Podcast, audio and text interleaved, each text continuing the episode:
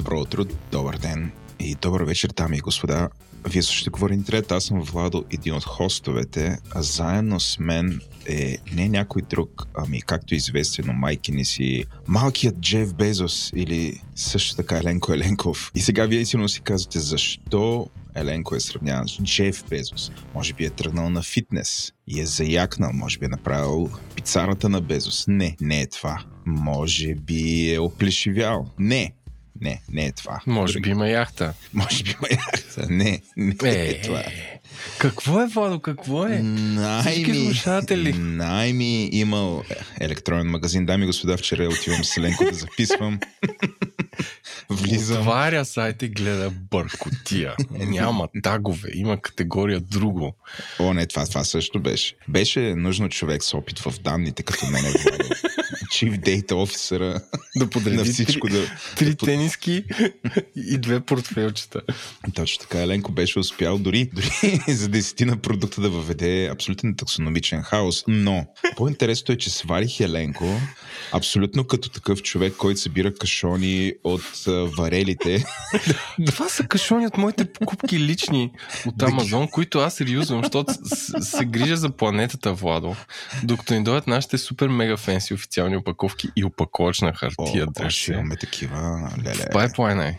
Там се принтинг пресовете принтят рециклирани дървета, разбира се. Така, се чудя, говорим трябва, че раздаде ли дивиденд тая година или не, но както винаги няма да раздадеш, защото Еленко ще изхарчва всичко за супер скъп овърхед. Но, нищо, малкият Джеф Безос играе. Хубавото, дами и господа, е, че ако си купите нещо от нашия електронен магазин, лично Еленко ще разкъса кашон, лично Еленко ще го оваля в едно фолио, такова като готварско фолио беше, ма нещо друго. И готварско фолио това си е палетизиращо фолио, което си закупих от електронния магазин на Спиди, които ти продават опаковчици. Аз къс съм спидиджия станал. Ти си абсолютен спидиджия. Вече имаме акаунт менеджер и звъниме, говорим си с госпожа, мисля, че Диана се казваше. Тя е много горда на нашия малък бизнес, който прави първи стъпки в трънливата нива на електронната търговия. Какво разбираш ти? Ще не разбирам. И докато Еленко му помогнах, изпратихме една, как да наречеме, картина, един от тия големите принтове на Унко с робота, го пратихме някъде,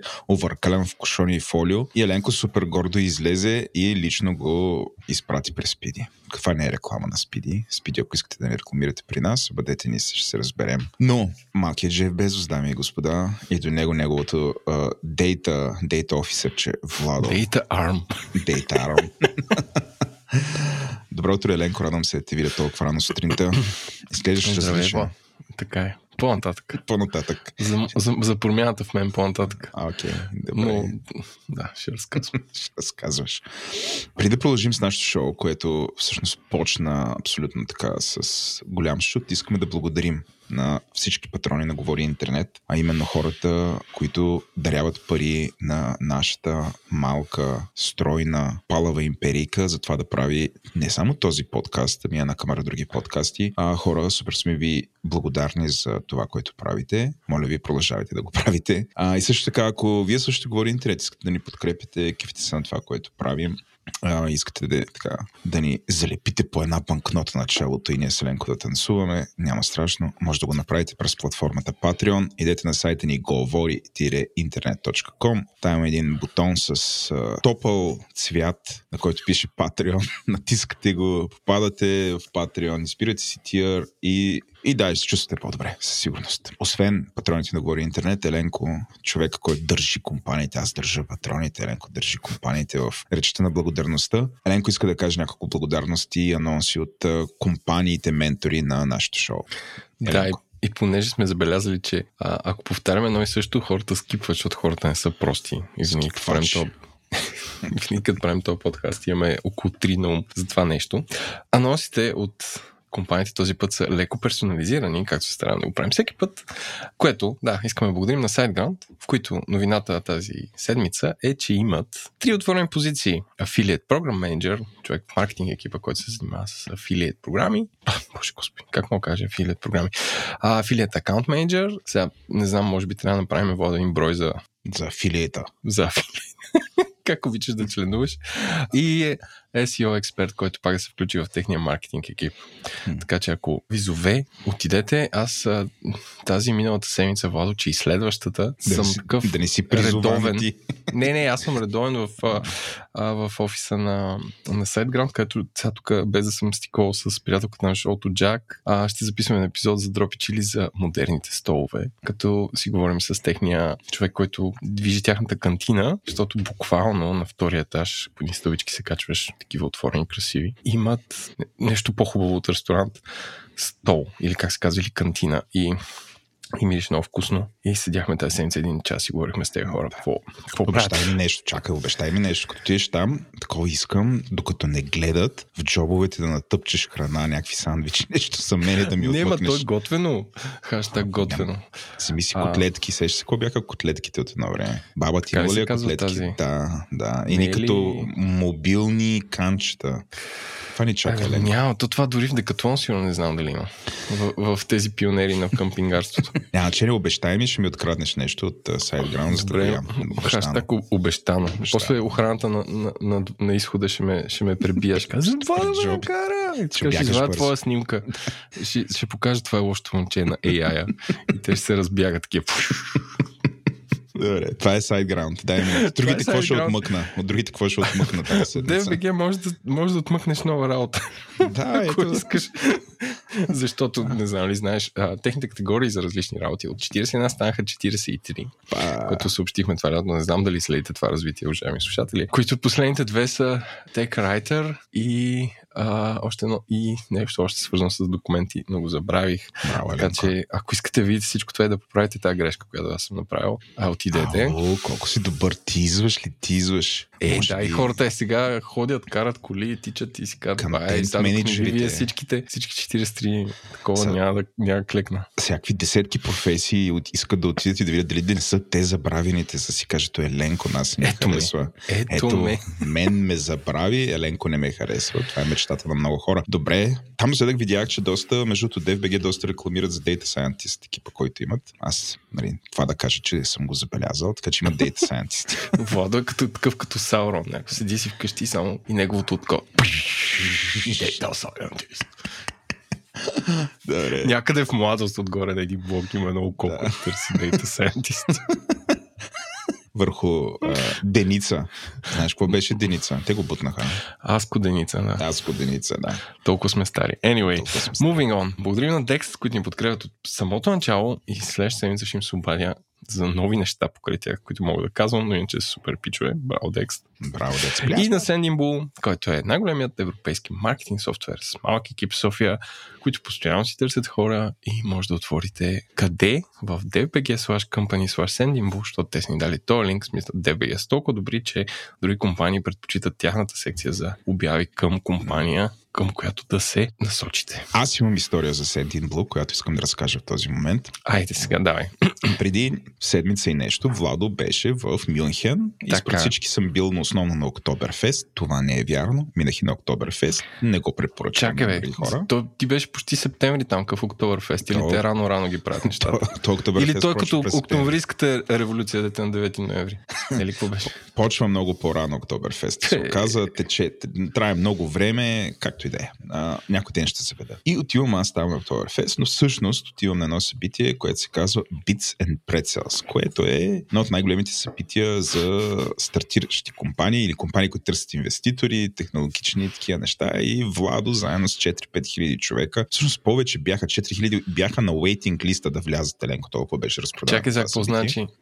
Тоест купили са 2000 и 4000 седят на опашка дигитална. Да, само че не са купили 2000, примерно купили са 4 или 5000, още 4000 седят и чакат да влязат. Точно така. Обаче Владо скупи не билети по-рано, влиза директно вътре. И както ти знаеш, огромно събитие, там 7 зали, имаше 3 или 4 изложения, които се случват едновременно. И в някакъв момент, като ти писне да слушаш какво говорят там, да вдъхновяват. Арнолд Шварценегер говори, между другото, моя идол. И между другото говори доста смислено. Говернейтъра говори. Реших да се разходя и да огледам щандовете. И Минавам, гледам всяки фирми, от тук таме чопваш мърч, някой чорап, нещо такова. В смисъл, поне да се върнем с празни ръце, подаръчи за детето. С една мрежа, един траулер, така върви само. Ядни, какво се е фанал тук? 6 свичера, 3 чорапа. Това обикновено един мой колега, който не иска, нямам. Сега в момента, защото знам, че пожелава анонимност. Пожелава анонимност, но кара кола. И тук слуша подкаст и понеже искам да се гондяса, няма да му кажа името, но той събира всичко. Но и аз така човнах тук таме и изведнъж пристигам на една, да речем, Сергия. И на Сергията виждам доста читав мърч и почвам да го там говоря си с хората, те са много весели, те почват да ми обясняват. И в един момент осъзнавам, че аз Еленко съм на Сергия на Sendin Blue.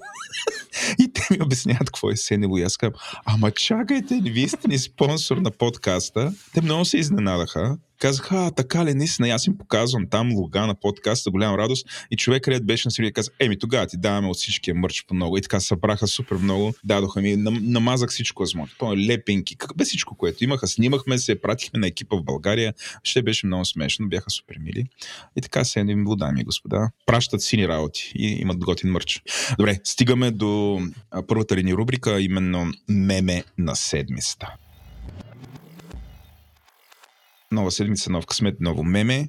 Този път мемето е свързано с Възраждане. И не става въпрос за човека, който си сложи маска, нахлува в кабинета на Йорданка Фандъкова или по-скоро промъкна си, открадна знамето на Украйна и както той каза по-късно да го поднесе. Виж, това беше точния израз на господин Косинов. Ми става въпрос за това, че представители на Възраждане или техни симпатизанти регистрираха марката Кости Копейкин. С надеждата, ако някой иска да я използва, един вид да го е страх, че може да бъде съден за нарушаване на тази запазена марка. Това, как да кажа, е толкова смешно, защото ако някакви хора, които имат претенцията да управляват нашата държава и да ни оправят, трябва да имат някакси съвсем, как да ги нарека, Еленко, такива основни познания по това как функционира търговското право. Да не говорим, че и за всякакъв друг вид право трябва да имат разбиране. Основни познания трябва да имат за това как първа функционира точка, обществото. Не убивай. Да, трябва да се върнем много назад явно. Но всъщност това, което искам да кажа и както те най-вероятно вече са разбрали, и всъщност нещата не работят по този начин. Това, че някой има запазена марка, не означава, че медиите не могат да споменават тази марка. Например, със сигурност Apple, компанията Apple и със сигурност компанията Google имат запазени марки за Apple и за Google, но очевидно това никой не го е спрял, включая нас с Еленко, ние тия компании да ни излизат от устите. И често, добро или лошо? Добро или лошо и понякога с много лошо и въобще ни пука и очевидно да няма проблеми. Ако някой си мисли, че понеже има запазена марка, то медиите ще спрат да използват този прякор или хората ще има предпоставка да бъдат цензурирани. Това няма как да стане. Очевидно този човек е изключително некомпетентен и разчита, че всъщност други некомпетентни хора ще се вържат на тази работа. За наше щастие, медиите в България не са такива, адвокатите не са такива и най-вече ние с Еленко не сме такива, така че да, аз официално от момента, преди много държах ние с Еленко да не го наричаме господин Костадинов, да не го наричаме Копейкин, но някакси след този стънт, съжалявам, аз няма да мога да се въздържам повече за това и аз ще почна да го наричам господин Копейкин. Та господин Кости Копейкин 1, господин Кости Копейкин 2, господин Кости Копейкин 3, в крайна сметка няма да получи това, което иска. Еленко, какви са твоите коментари по отношение на регистрация на марката Кости Копейкин? Аз дълбоко себе си съм приел за цел да споменавам колко се може по-малко тази политическа партия и нейния лидер. Но като ги споменаваме, те ще са Коста Копейкин. Коста Копейкин. Може и партията да наричаме така. Партията на Коста Копейкин. Аз по принцип съм... Партията на нея блърнатите. Блърнатите, блърджиите. Добре, може би достатъчно за мемето на седмицата. Те, за съжаление, Ленко, въпреки твоето намерение по-рядко да ги споменаваме, според мен ще ги споменаваме по-често следващите няколко години, което е за съжаление, може би за тях, но и за наше, те ще бъдат споменавани. Къде е с добро, къде е с лошо, да видим. Предлагам до тук. До тук, точно така. Интернет новина на седмицата. Ленко, с тебе сме големи фенове на подкастинга. Така. Вярваме. Ти не случайно си наричан и освен малкия Джеф Безос си наричан и бащата и майката на подкастинга в България. И техния Чичо. И Чичо. Въпреки това, няма как да не отразим една новина, която е доста тъжна за подкастинг културата. За наша радост не е не с произход от България, въпреки че подобен вид практики, за които ние ще ви разкажем в тази новина, не са чужди на част от българските подкастери.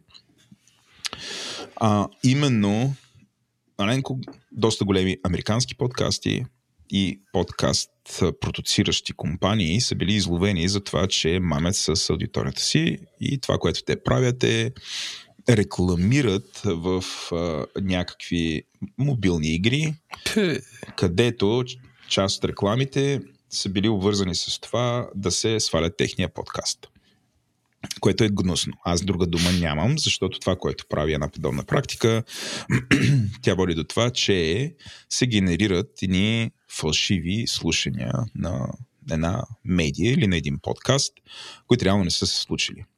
Също така, тия фалшиви слушания остави, че самата медия мами с цел някаква облага. Това мисля, че е най-малкият проблем. По-скоро тази практика създава една такава инфлация и недоверие в отчетите на другите подобни компании. Това пречи. Със сигурност един вид тая практика, тя пречи за развитието на подкастинг като някаква нормална медия или още канал, който рекламодателите могат да се възползват от него. И затова пак да кажа, това е супер гнусно. Ще е всякакви опити, в които компании си плащат за да си генерират някакъв трафик или пък използват. Това е което моето любимо в България правят определен вид компании, понеже имат сайтове и на тия сайтове те вграждат своите подкаст епизоди и ги пускат на аутоплей, така че всеки, който отвори някаква страница подкаст, тръгва автоматично да се изпълнява. И тук говорим примерно за някакви шоута от по час. Нали, всички знаем, че никой нормален човек, който просто отвори една страница за да прочете една новина и изведнъж е такова, без да е пожелал да спуска някакъв подкаст, знаем, че той няма да остане. Аз може ли кажа нещо? Може, бе, това трябва да го кажем на компанията BTV, която не го прави с подкасти, а с видеа, които са реклами вътре в самата страница. Онзи ден отварях BTV новините или нещо такова и човек чета някаква статия за нещо от политическия живот. Тръгва някаква реклама за някакъв спорт или за някакъв бетинг, не забравям. Това нещо, което може би, не знам, преди 10 или 15 години се занимавахме с реклами и аутоплей, някак си не е победило. В смисъл, лошото е победило. Тоест, ти отваряш една статия и тръгва видеореклама с звук.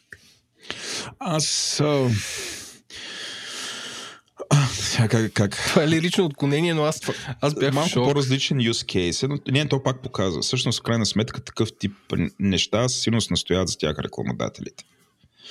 И сега влизаме в поредната глобална рецесия. Нали, медиите със сигурност ще им трябват пари. Със сигурност тази година рекламните бюджети, които се бюджетират за следващата година, ще бъдат по-малки. С колко процента? 10%? 20, 30, худно, I don't know. Обаче, нали, със сигурност намерите, че им трябва тия пари и рекламодателите ще се възползват от... Той ще се опитат да избиват ръцете на медиите. По принцип, тук говорим за подкастърите, които очевидно се възползват от някакви такива практики. На мене примерът ми беше с това медии, които рекламират собствените си подкасти. Нали? Твоя пример е с това как рекламодатели против техния интерес, според мен. Значи, това според мен, тая грешка да създадеш едно рекламно послание, което да е изключително натрапчиво и инвазивно, е грешка за бранда. Тоест, този, който седи от другата страна и харчи този бюджет, сигурно репортва и много готини цифри, но тази реклама, според мен, ако това продължава повече от 2 дена, нали, хората я намразват и намразват бранда. Да, сещат се за него, но мразят този бранд, защото той им е причинил, как да го нарека, неудобство, меко казано, като постоянно им е нахлувал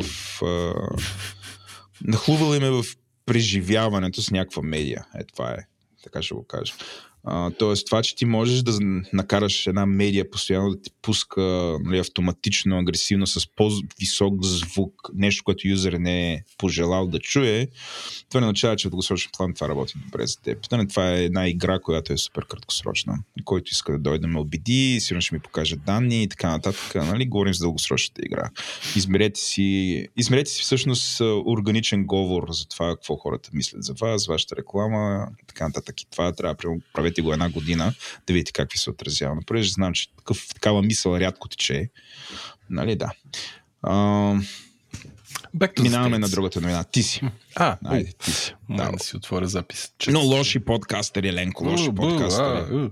Така, тази седмица Джо Байден, по-известен с нашия подкаст като Джо, направи втори опит за Privacy Shield. Демек, споразумението между Американските щати Съединени и Европейските щати Съюза Европейски.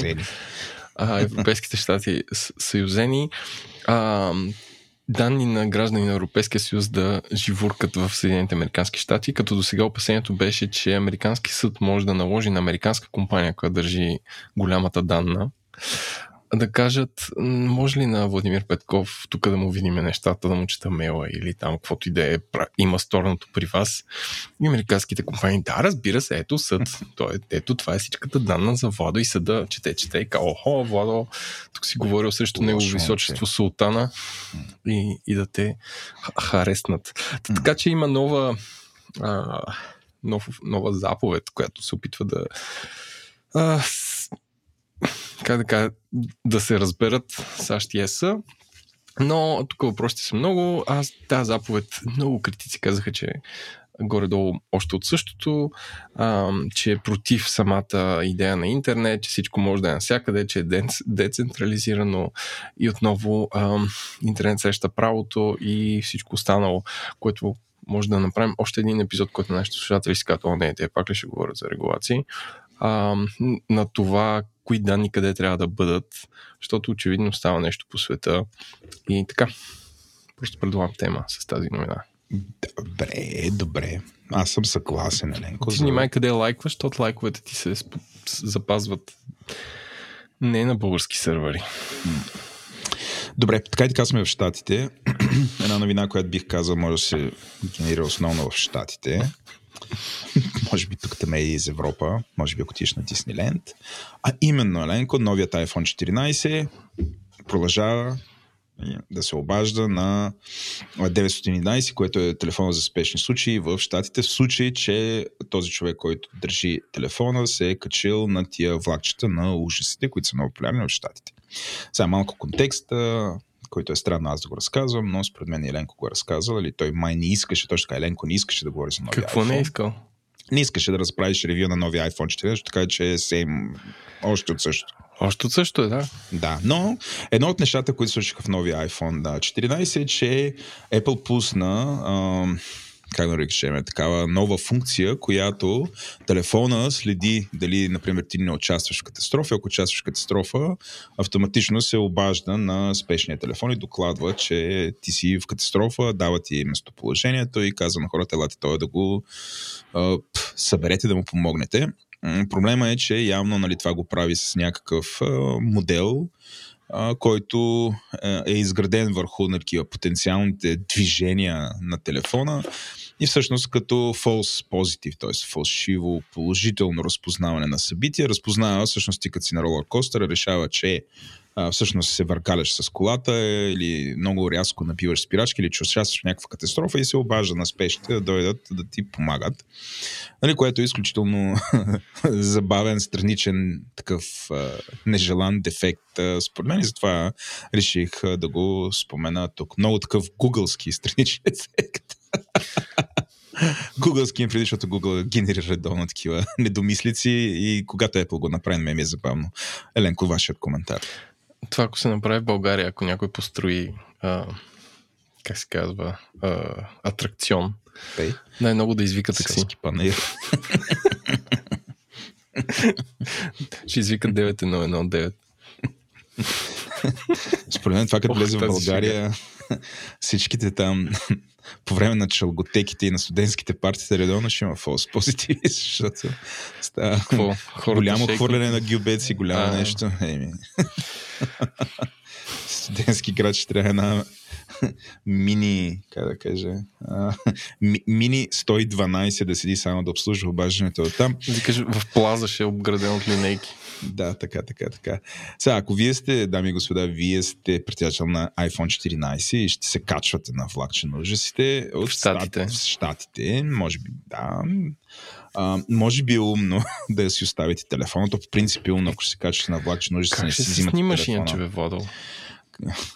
Да се снимаш slow mode, докато се спускаш по нещо. Да, или ако искате много да се снимате, докато летите с някакви скорости близо 100 км час, той ви върти, има шанс да го хвърлите този телефон, да убиете някой. Но ако това не е проблем за вас, като да поемете този риск, за да си направите снимка, белки може да сложите телефона на Airplane Mode. Трябва да измислите някой Rollercoaster Mode. Какво ще кажеш? Ей, много съм момент.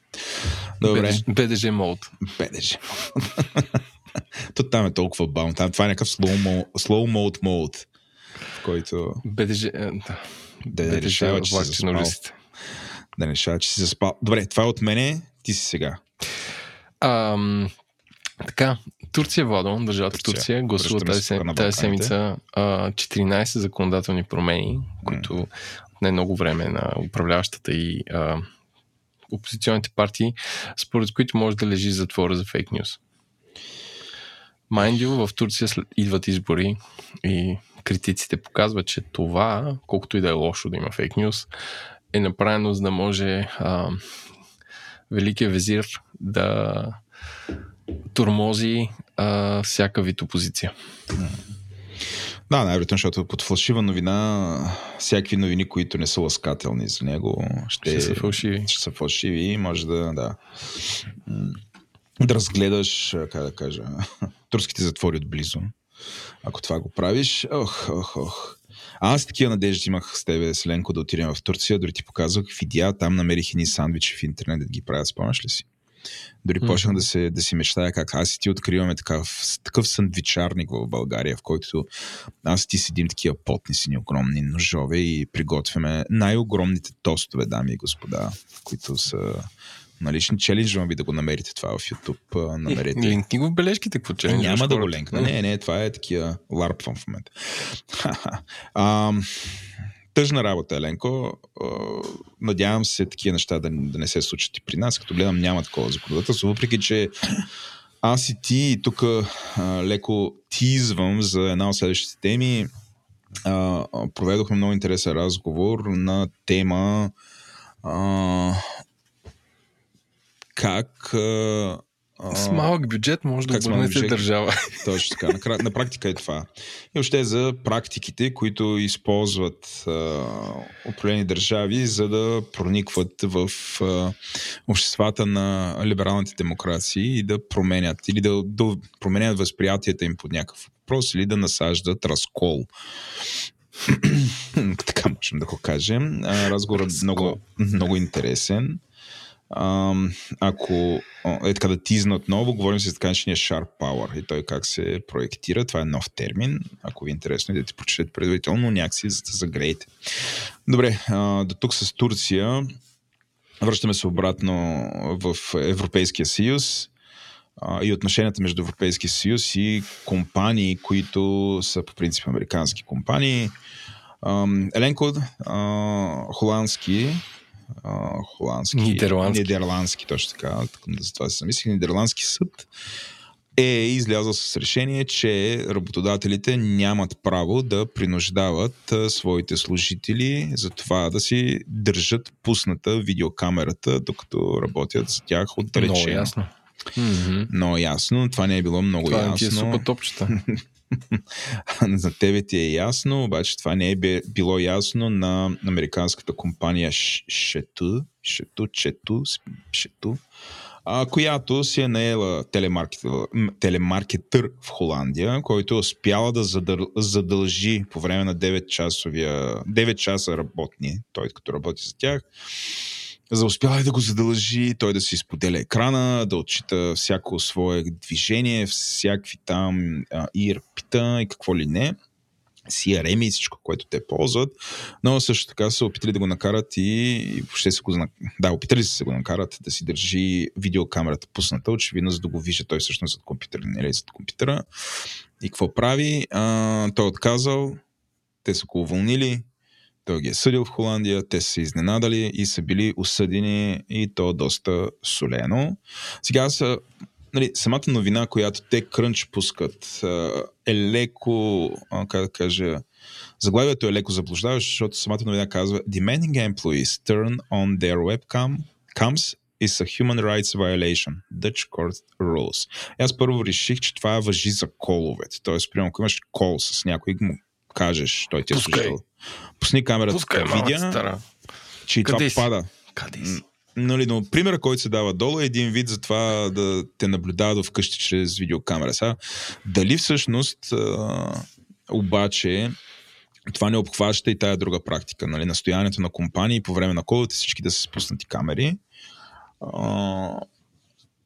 Нали, това е въпрос, който според мен продължава. Въпреки това решение, той продължава да стои. На мен ще ми е интересно да видя и други дела, в които компании са се опитали да задължат потребителите по време на колове да са с пусната камера. Това го дискутирахме, между другото, по време на пандемията беше огромен варгал в чата на Говори Интернет тая тема. Аз още си го спомням, още такива спаси са подял облян студена пот след този варгал.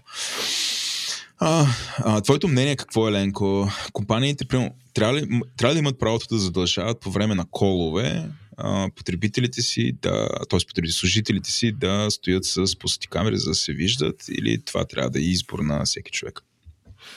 Според мен трябва да е company policy, която да отразява културата на компанията.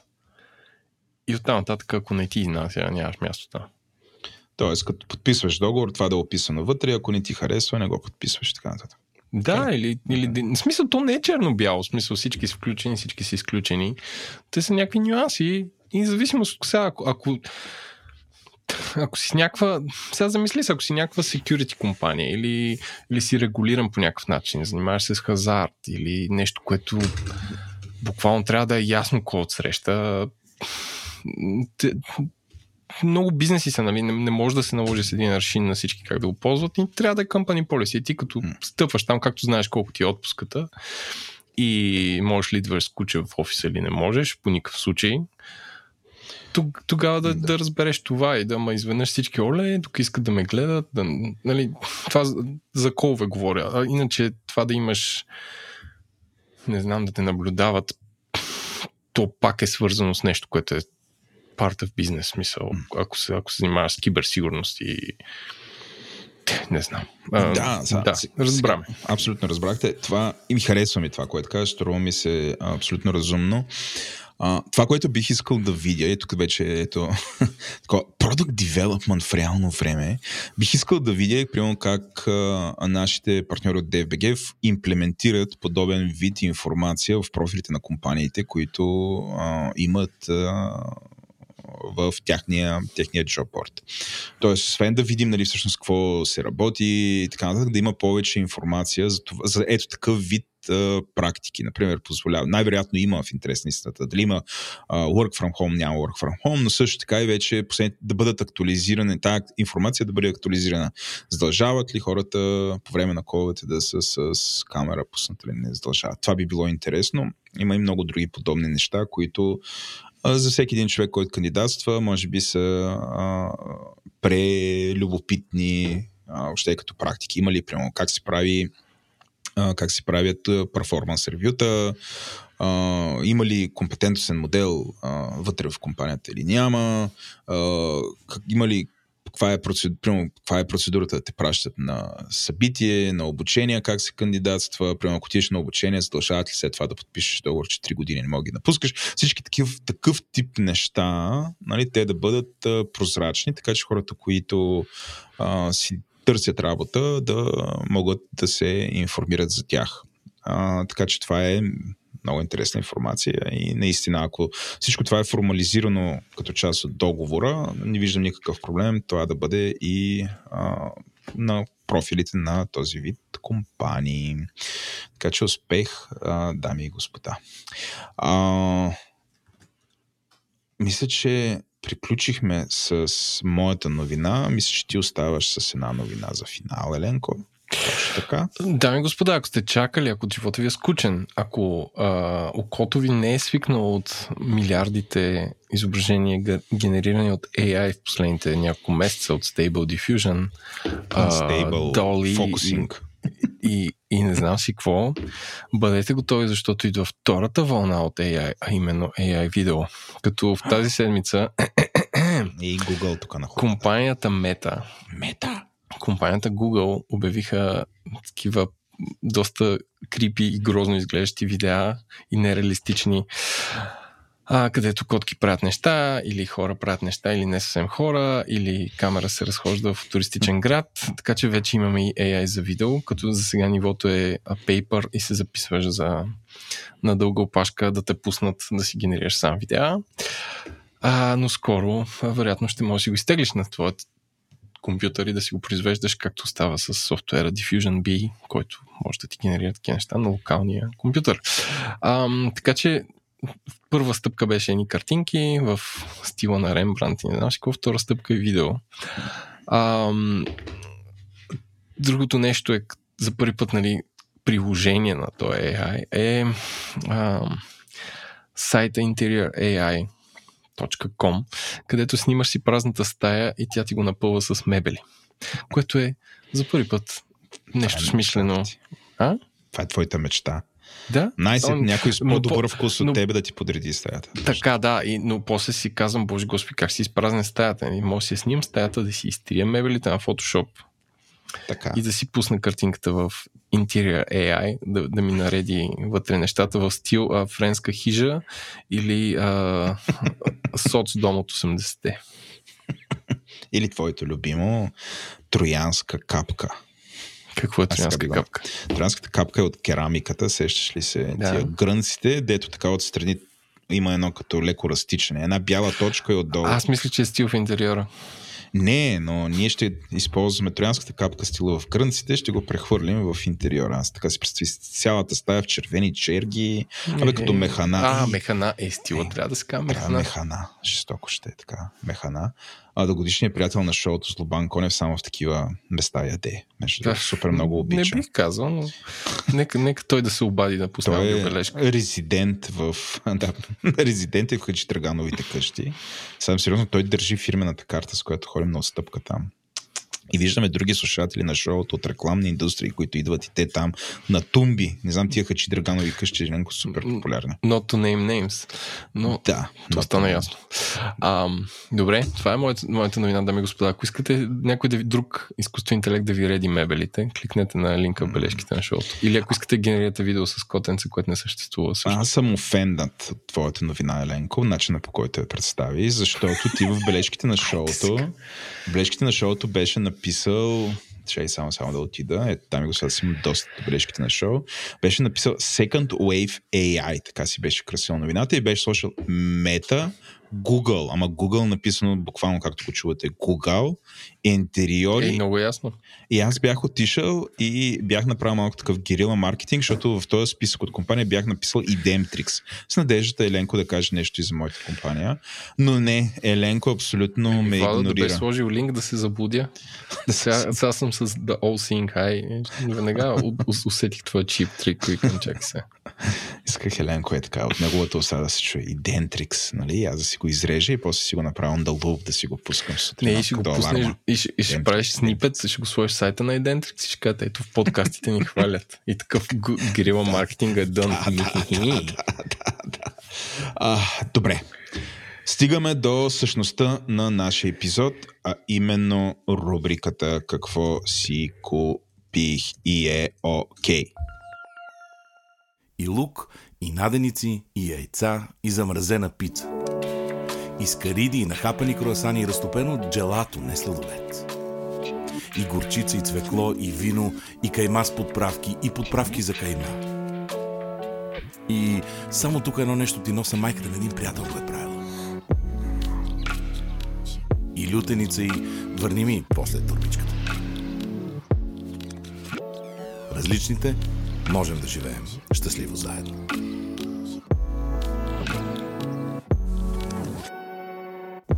всичко това мъдрост от памучната торба на Дропи Чили. Купете си я от shop.govori-internet.com, за да помогнете на подкаста, за да ви е хубаво и да ви питат после откъде имате. shop.govori-internet.com 24 лева, ако толкова ви е важно.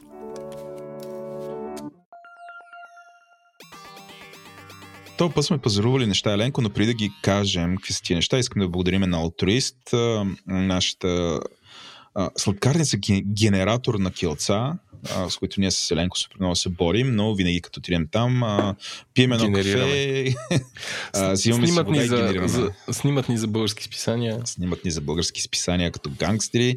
Всички са много впечатлени, между другото, от нашата фотосесия. Естествено, аз съм откраднал шоуто. Защото се снимах с очила, Еленко, и получавам всякакви такива, защо е с очила, ама прилича на душбек, ама прилича на гангстер и така нататък. Не знам, така се чувствах, но очевидно твоята шапка никой не я забелязва, твоята рапърска шапка. Това е. Ще го преживея. Да, ако искате да ни видите по време на сесия, фотосесия с Еленко, не на сесия, на фотосесия с Еленко, може да идете в Алтруист да боднете една торта. Това е, благодарим на Алтруист. И сега идваме към доста неща, и понеже аз говорих преди малко основно, давам ти на тебе думата да изгърмиш твоите две предложения за тази рубрика. Така, първо, дами и господа, ако имате достъп до канал HBO Max в социалните мрежи или на вашия смарт телевизор, защото знаем, че всички слушатели на Говори Интернет имат смарт телевизор, препоръчвам филма "Нямаш място в нашия град", чието сценарист основен, или поне този, който е написан на първо място, като другите не ги борим, защото режисьора беше писан като сценарист, което е усъвместяване, какво ти кажа. Мариана Събева, която да, това е документален филм, нов и български, и хората като чуят документален филм нов и български, веднага си представят пълна тегоба, влак минава, хора крещят.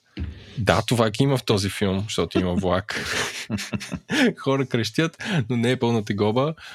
Филма е супер задълбочен анализ на българското общество през очите на един ултрас в град Перник, като представя цялата агитка на трето... Ако кажеш треторазряден, това означава ли, без да ги...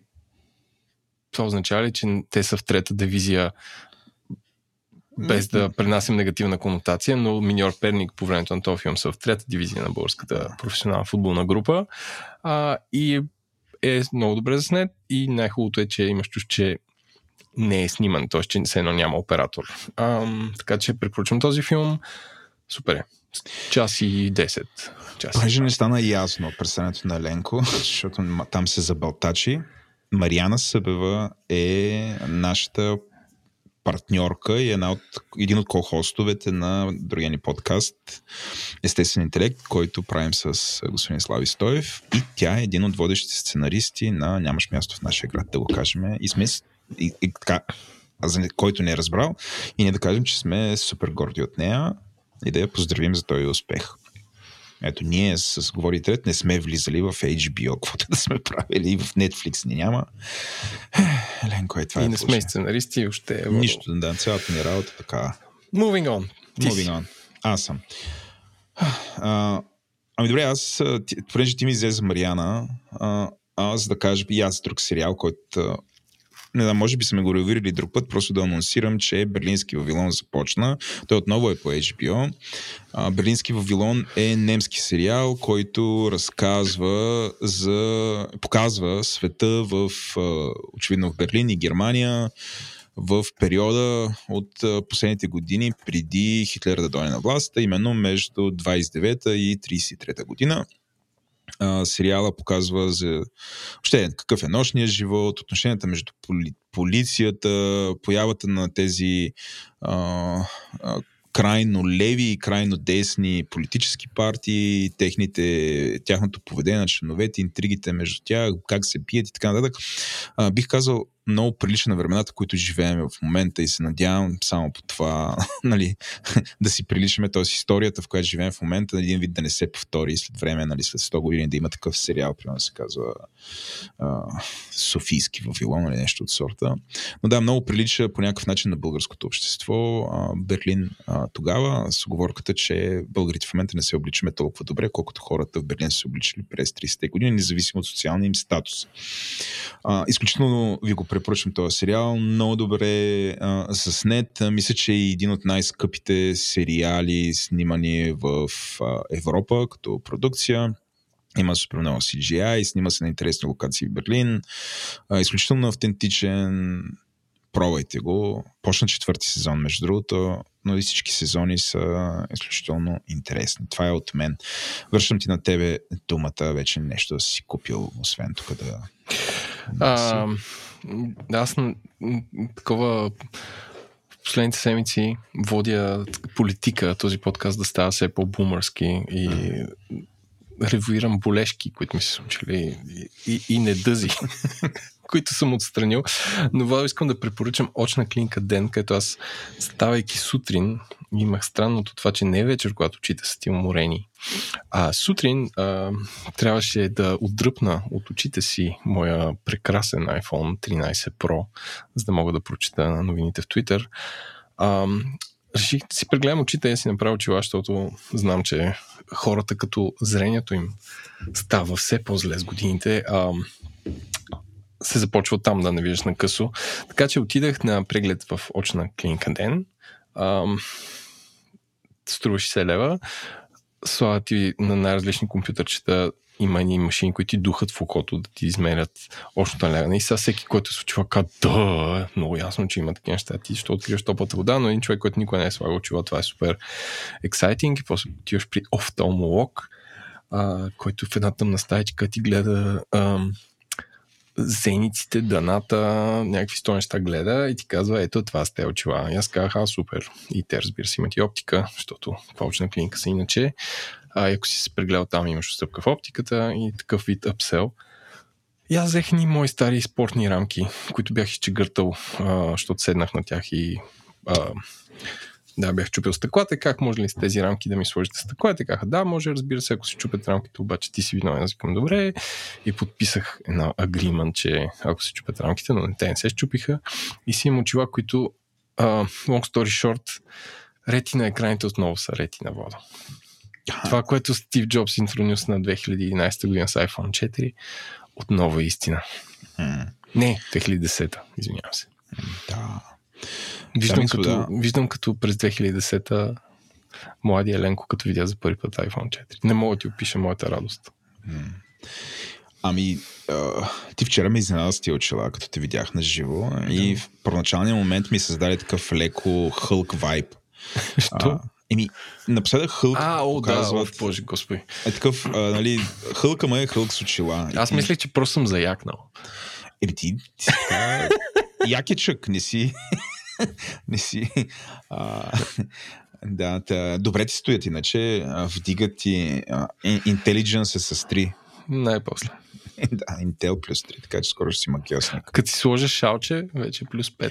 Човек, абсолютно арт подкастър. Вече в следващата фотосесия за списанието Forbes, да, това беше списанието, за което ни снимаха в Altruist, тук абсолютно не им дропвам, но да. Защото е доста интересна статия, аз си я чета така, продължавам да я чета, защото е дълга. Благодаря на Forbes за тази дълга статия. Продължаща, че кога си почна? Ти се на библията си фана. Почвам да я чета и някакво разконцентрирам се, заправям за тази статия и после се връщам. Стои там един тап отворена. Да. Но да, ако искате да четете за нас в Forbes, напишете в Google гласовете на български интернет. Аз много доволен бях. Ние сме... мистерията на българските гласове на български интернет. Така е. Но на следващата такава... Вече играем за корица в Forbes, Еленко. Там ти ще бъдеш с очила, а аз ще бъда с тези обувки, които ще ревирам в този момент, а именно обувките Beetle на Кампър. Кампър от доста време имате тези обувки и между другото имат различни варианти. Много е важно да цъкнете линка, който аз съм сложил. Така. Защото има няколко оговорки, може да се объркате да си вземете други. Значи това е... Casual for men, grey. Твоите не са грей или са грей? Моите не са грей, моите са изцяло черни, просто не мога да намеря моя пътък. Сега, дами и господа, вие знаете, че Селенко, освен че ослепяваме, имаме леко наднормено тегло, особено аз, имаме и така наречения меч крак. Това означава, че отпред краката ни са по-широки, което всъщност е нормално. И аз ще кажа, че съм доволен, че всъщност при нас краката ни са запазени. И това означава, че не сме носили такива супер тесни обувки, които да си смачкали краката или топчета, да. Обаче това генерира при нас един особен проблем, че трябва да си търсим точно определени обувки, в които крака ни да влезе, да се чувстваме комфортно, защото в противен случай обувките ни мачкат котретата и понеже котрето със сигурност е по-силно от обувката, в крайна сметка късаме обувката точно на котре. Почва да стърчи и независимо какви обувки си купим, супер скъпи и така нататък, след време това се случва. Тук след последните ми пътешествия на мене, нали, основно в Ирландия и после в Мюнхен, реших да си купя някакви обувки, които са ми супер удобни. И обиколих там Мол Сердика, пробвах всякакви неща и в крайна сметка се спрях на този модел на кампър, който, нали, като видиш цената е леко отказващо. От друга страна, евентуално ако това го поддържаш добре, защото моята версия, нали, не е такава платняна. Тоест, като съкнете на линка, ще видите ни платнени, моите са изцяло от кожа и са черни. Нали, ако това се поддържа читаво, ще издържи супер много време, така че тая цена от 320 лева или 350, дори мисля, че платих аз за моите обувки, всъщност си заслужава. И най-вече си заслужава, защото наистина това е най-удобната обувка, която съм носил. Много пъти съм казвал това твърдение, не съм си представил, че ще има по-удобна обувка, която да нося. Но всъщност това е обувката. Това е обувка, която обух и на момента ми беше удобна, не ми направи пришка и не съм я свалял вече, може би, 2 седмици. Сваляме в къщи, сега не си представя, че спа с нея, но я нося всеки ден. Не съм я вмирисала, не съм правил нищо по поддръжката, освен да я запърсвам нагоре като кожа. Няколко неща, които са интересни. Освен, че е мега удобна, между другото, за моя крак Еленко взех 45 номер. По принцип съм 44, 45,5, 44,5, взех 45. Супер удобно е, наистина е супер удобно. В началото се притеснях леко, че подметката ще е много тънка и ще усещам всичко, но явно се свиква с това. Другото, което е такъв основен фичър, е, че тя няма връзки. Всъщност, ти като я погледнеш, това са едни... Ако погледнете, дами и господа, ще видите, че тя вместо връзки има едни ластици. И това помага на такива чичаци като мене и евентуално Еленко да ги обуват ти обувки много лесно, защото не се налага толкова да се навеждаш и да си ги връзваш. Просто го наклузваш и обувката веднага се лепва за краката и ти почваш да припкаш и да ходиш с тях. Така че това е моята препоръка този път. Ако имате меч крак, искате супер удобна обувка, която да става и за ходене, и за каране на кола, и за офиса, и за бизнес срещи да става, тази обувка е точно такава и ви я препоръчвам. Ето. Владо, искам те поздравя, това беше най-дългия монолог в първо лице множествено число в историята на подкастинга. Предполагам, толкова увлекателно съм го направил, че дори ти си така си ахнал. Ахнах, да. В захлас. Най-дългият диалог в ние. Но да, потвърждавам, аз имам широк крак. Да.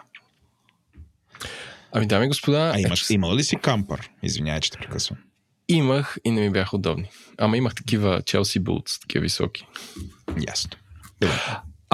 И понеже тук... Абсолютно няма как до сега сте разбрали кой ни е госта, защото не го анонсирахме в началото. Не. Анонсирахме българския Амазон. shop.gori-internet.com. Така, нашия гост е Стоян Панчев, който е, както той каза, един от мислителите, които в България споделя тази, както той по-късно признава, сравнително имагинерна философия за либертарианството. Така че в следващия час и нещо си говорим за либертарианството. Има ли то почва у нас? Кой го споделя? Може ли да се осъществи? Кои са държавите, които го практикуват? И какво кара хората напоследък да говорят за този вид модел, при който държавата няма намеса в правата на човека и на бизнеса. Приятно слушане!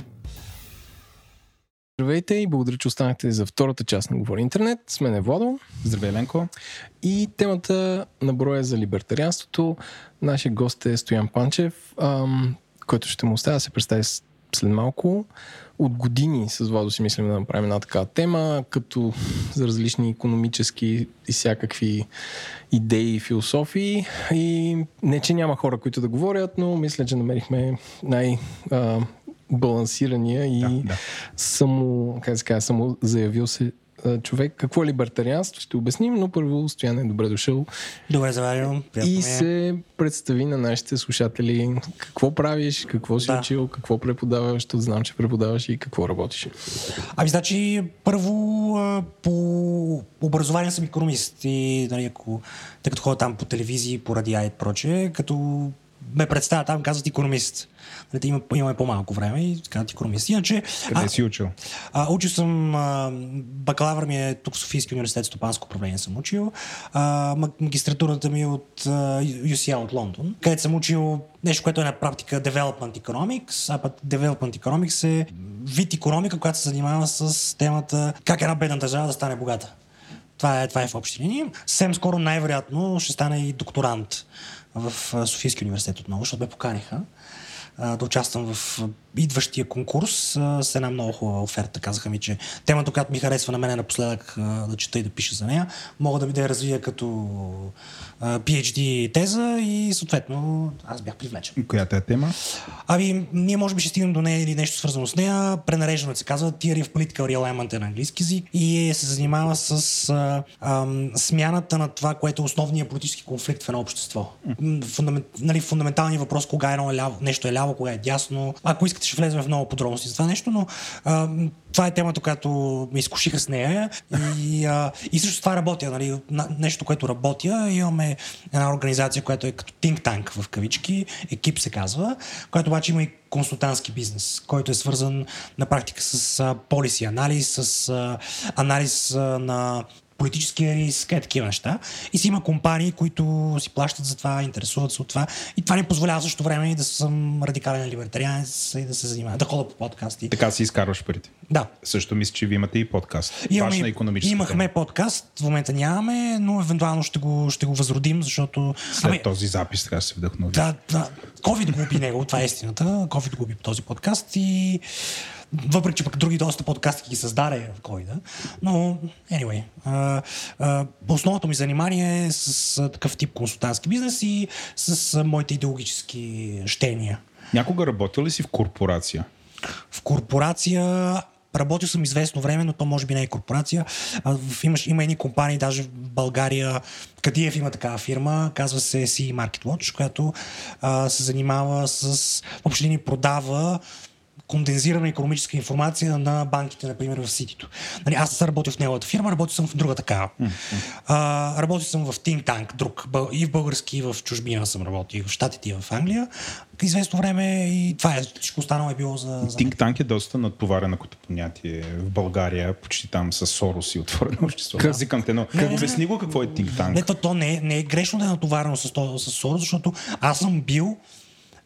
докато работих в български think tank в Института за пазарна икономика, бях стипендиант на Сорос. Аз съм бил стипендиант на Сорос. Тоест ти си соросоид. Тук съм в една стая с двама соросоида. Аз съм соросоид, приятно ми е, Влад. Аз не се възприемам политически като соросоид, но чисто фактологично съм бил соросоид. Тогава изследването, което ми бяха платили да правя, беше свързано с средната класа в България. Къде даже може още да бъде намерено някъде в интернет най-вероятно. Но да, до голяма част от български think tank-ове се издържат от големи фундации. Какво е think tank? Think tank в обща линия е организация, която промотира определен вид политики.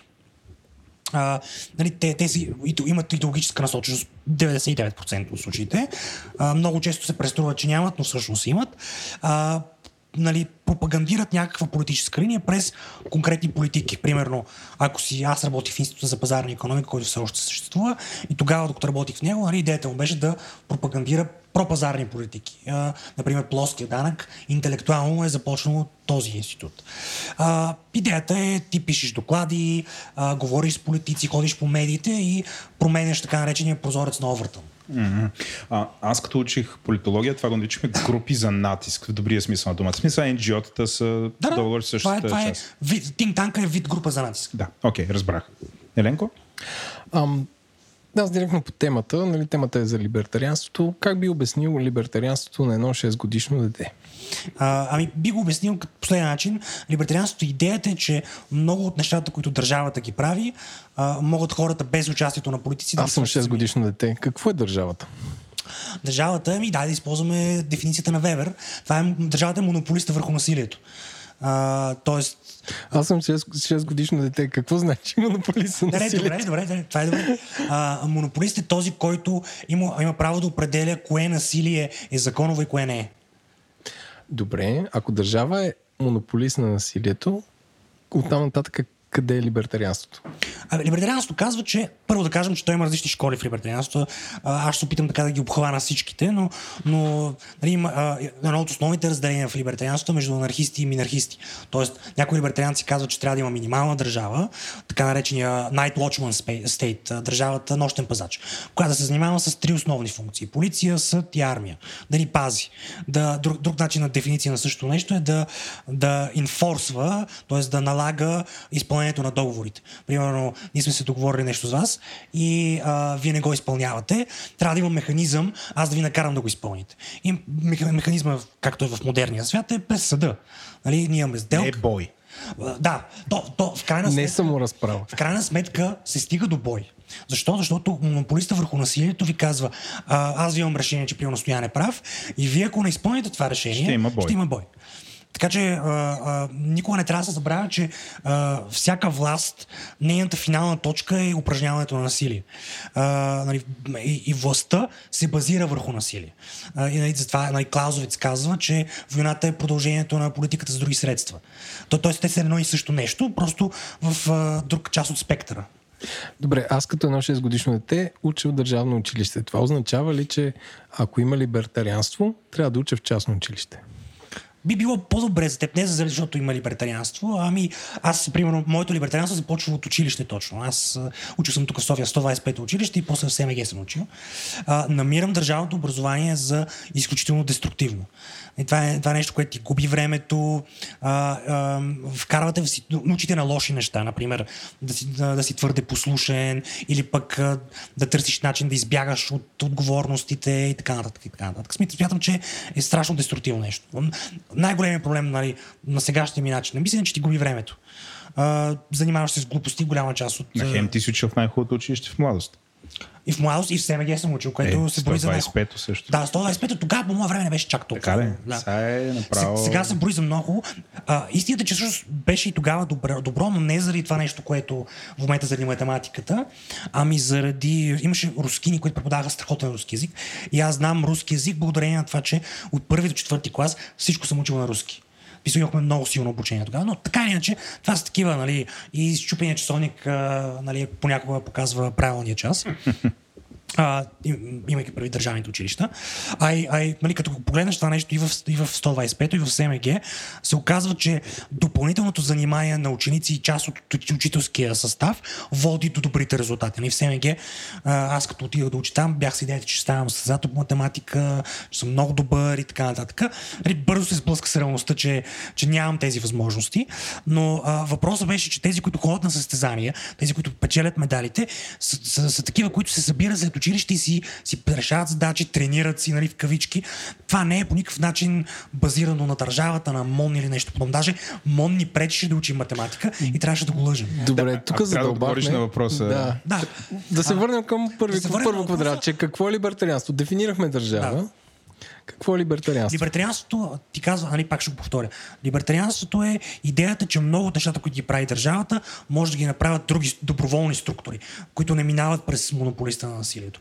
Например, може да се хомоскулваме, може да сме в частно училище, може да сме има такива вече в София демократични училища, т.е. други форми, които не минават през държавното училище. Тогава здравеопазването трябва ли да е частно изцяло? Според мен трябва да е изцяло частно и това е модел, който би работил най-добре. Всъщност, примерно, вчера или онзи ден представяхме с колегите от екип едно от местата. Нашият think tank се казва Екип, експертен клуб за икономика и политика. Представяхме данни и така анализ за здравеопазването. Един от нещо, което не се знае много за българското здравеопазване, и то е хубаво нещо, е, че в България много по-малко се чака за здравна грижа. На повечето места по света, аз имам опит от Англия, примерно, който е ужасяващ, се чака страшно. Или в Германия, между другото. Сигурно и в Германия. Това е базирано на факта, че това са държавни системи, които казват, че здравеопазването е безплатно. Т.е. не плащаш реалната цена на здравеопазването. Винаги, когато има неплащане на реалната цена, като плащаш по-ниска от реалната цена, се получава дефицит, което е опашка. Опашката е вид дефицит. Нали, затова по време на социализма, когато има големи дефицит, има опашки. Нали, това е изразително и също нещо. Чакаш лада тези години. Чакаш лада, телевизор, хляб, чушки. Това беше накрая. В смисъл, когато краш на комунизма. При това за такива основни неща нямаше. Но тук завиваме в някаква посока. Добре, за здравеопазването говорихме. Здравеопазването в България, тъй като има частен елемент, елементното плащане, това е една от причините, не е единствената, имаш този бърз достъп. В България е един от най-бързите достъпи до здравеопазване в света, защото имаш тази възможност да си го платиш. И примерно, предполагам и вие и много хората, които ни слушат, защото сме от една и съща социална прослойка, като решите, че примерно ви трябва ямара, няма да чакате 6 месеца да го получите от здравната каса, защото ще дадете 500 лева и ще си го получите на следващия ден. В други системи това дори не е опция. Добре, и ако държавата определя тези неща, каква според тебе в една либертарианско общество е грижа за по-засегнати групи? Примерно, ако има бежанци или хора, които по една или друга причина имат някаква степен на инвалидност, не могат да си позволят да плащат за необходими неща. Преди създаването на социалната държава, което то започва в края на 19 век, но се разгръща след Втората световна война, съществували множество доброволни структури, които се занимавали с това нещо. Взаимно спомагателни дружества и българското име. На Запад знам, че религията е вършила голяма част от тези неща. Едното нещо е, разбира се, през църкви, през джами и така нататък. Са минавали такива неща. Взаимно спомагателните дружества са такива, които са секулярни, които са базирани на някакъв пак общ принцип. Примерно, БИАТ, което е, в момента е дискотека, Чалга дискотека, това е дружеството на архитектите. Те са построили сградата, в която се намира БИАТ, те са имали най-различни социални функции за своите членове. И това е било в България, било е в Англия, в щатите, навсякъде по света съществува такова нещо.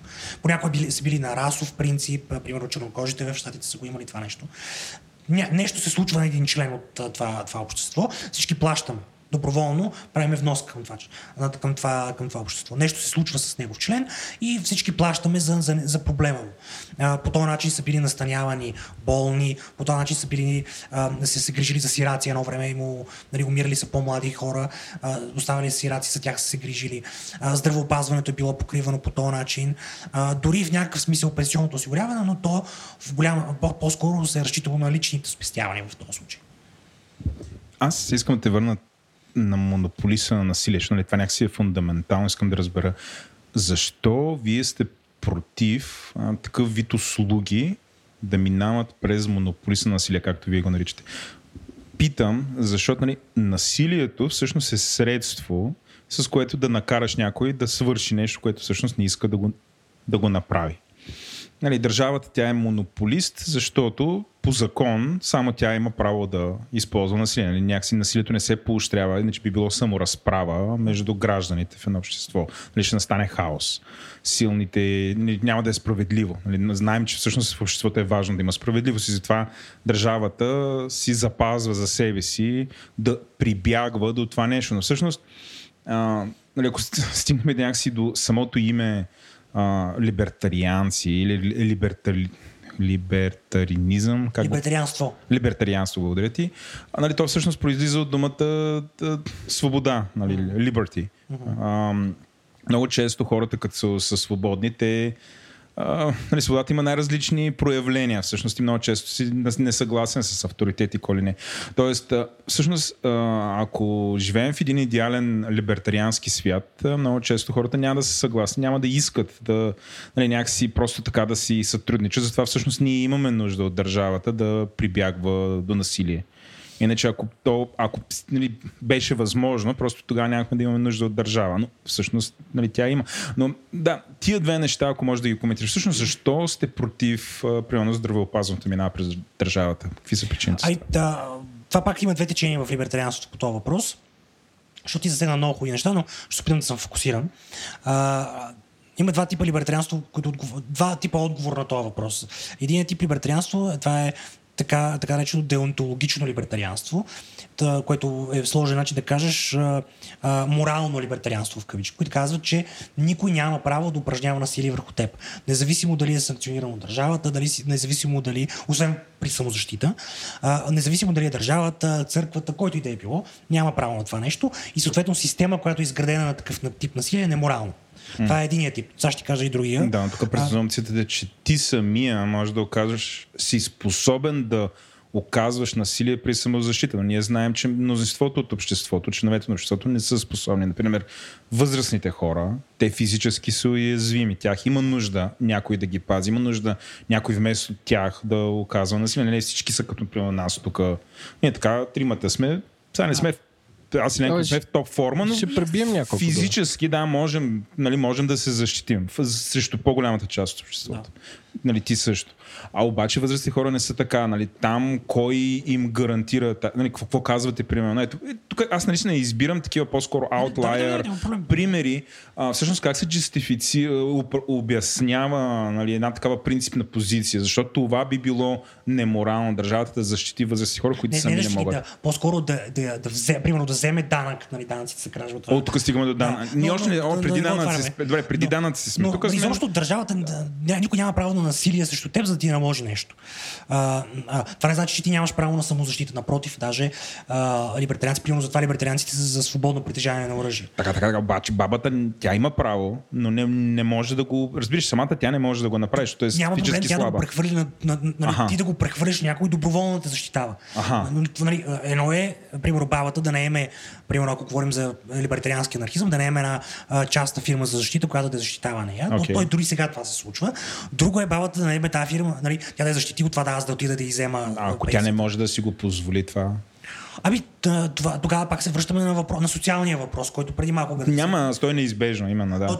Според мен, нали, това е може би най-голямата критика от както. Извинявай, Ленко, аз така прескачам, трябва да го дефинираме някакси самото либертарианство. Може би това е най-голямата. Нали, от това, което аз чета, най-голямата критика към либертарианството, защото някакси отстрани изглежда като всеки обществото да се оправя сам, както може и който е слаб, той по-скоро няма място в обществото. Така ли е? Или... Не. Либертарианската теза е, че всъщност хората могат дори относително по-слабите, тези, които нямат възможност, дали заради доход, заради близките болест, нещо такова, да се оправят сами. Има други структури, които не са държавата, които не са министерството, които не са нали, НАП или социалната служба, която да помогне за това нещо. И има ясни примери от историята как се е случило това нещо. То е било, споменахме ги, църква, такива доброволни организации. Другото е изобщо общността. Нали, когато живееш в общност, която трябва да разчита хората трябва да разчитат едни на други. Семейството участва повече в това нещо, твоите съседи участват повече в това нещо, твоите приятели участват повече в това нещо. Нали, в страните, които няма социална държава, модерни страни, като Китай, например, хората спестяват сами за пенсия и много повече разчитат на такива примерно фамилни връзки или общностни връзки, които да предоставят същия тип услуги. В крайна сметка, нали, на кой е по-добре да разчиташ? На някакъв чиновник в министерството или на социален работник, или от друга страна на хората, които са близо до тебе, които имаш някаква, ако ще е кръвна или някаква друга връзка с тях. Аз бих разчитал на професионалисти, има това е друга тема. Може и на професионалисти, но тогава вече говорим примерно за филантропията. Нали? Има множество организации, които са финансирани от милиардери, милионери, които помагат на бедните хора. Нали? Братята Колк, които са прочутите зли либертарианци, примерно са построили няколко болници за рак в щатите. Така ли се произнася? Сега мислих, че Коч се произнася, но да. Правилното е Кълк. Сигурно има брати Коч по-близко в Истанбул. Те са други брати. Добре, малко назад. Струва ми се, че тази философия или се заговори за това, или се за ютубърства за това в България последните 5 години. Що според теб е така? Може би и в света. Света не е. Преди да отговоря на това, защото ми казахте да го правя това нещо, може да довърша нещо, което не го бях казал. Абсолютно, да. Защото ви казах, че един тип либертарианство е деонтологичното либертарианство, което е моралното либертарианство. Другото е това, което е базирано на утилитаризъм, което ти казва просто не работи. В смисъл, когато държавата контролира здравеопазване, училище, е като държавата, нали, това е социализма на практика, която контролира производството на консерви, телевизори. На всичко. На всичко. Тоест, същия аргумент за държавата не работи в тази част от света, която в момента е частна на практика, се отнася и за останалите елементи, като здравеопазване и прочее. Тоест имаш двата типа тези, които се предоставят. Едната е моралната, другата е утилитарната, която ти казва, просто не работи. Или ще работи по-добре, ако е частно. На другия въпрос, защо либертарианството стана популярно? Последните 5 години. България. Ако си съгласен, че... Ами, просто, значи, вижте сега, първо ще кажа, на първата причина е за това, защото аз се занимавам с него. Най-вече. Трябва да направиш такова, да си официален представител. Либертарианство ЕОД, само сега, търговска марка веднага. Аз съм председател на Българско либертарианство общество, така че мога да си го припиша на себе си. Но първо да тръгнем малко по-общо. Това е лек пазик. В България, каквато и да е идеология, независимо сега, преди 30 години, преди 100 години, тази идеология е внесена. Те даже по-назад. Ако погледнете вижданията на Ботев, те са, примерно, заети от идеологическия зайтгайст по това време. Нали? Левски е фен на Гарибалди, Ботев е по-скоро ляв анархист и така нататък. По това време точно това е популярното на Запад. Нали, по време на 30-те години до Втората световна война, тук фашизма избоява под най-различни форми. Защо? Защото той е популярен и на други места. По-нататък става същото. Защо либертарианството в този конкретен момент е станало популярно? Защото е било популярно в местата, от които ние внасяме идеология. А именно основно Съединените щати, Великобритания, мисля, че горе-долу това е, нали, Европа като цяло. Това е причина. Нали, моето либертарианство е започнало в България, но се е развило докато бях в чужбина и след това го внесох, нали, обратно, решавайки да се занимавам повече, почти фултайм с това нещо.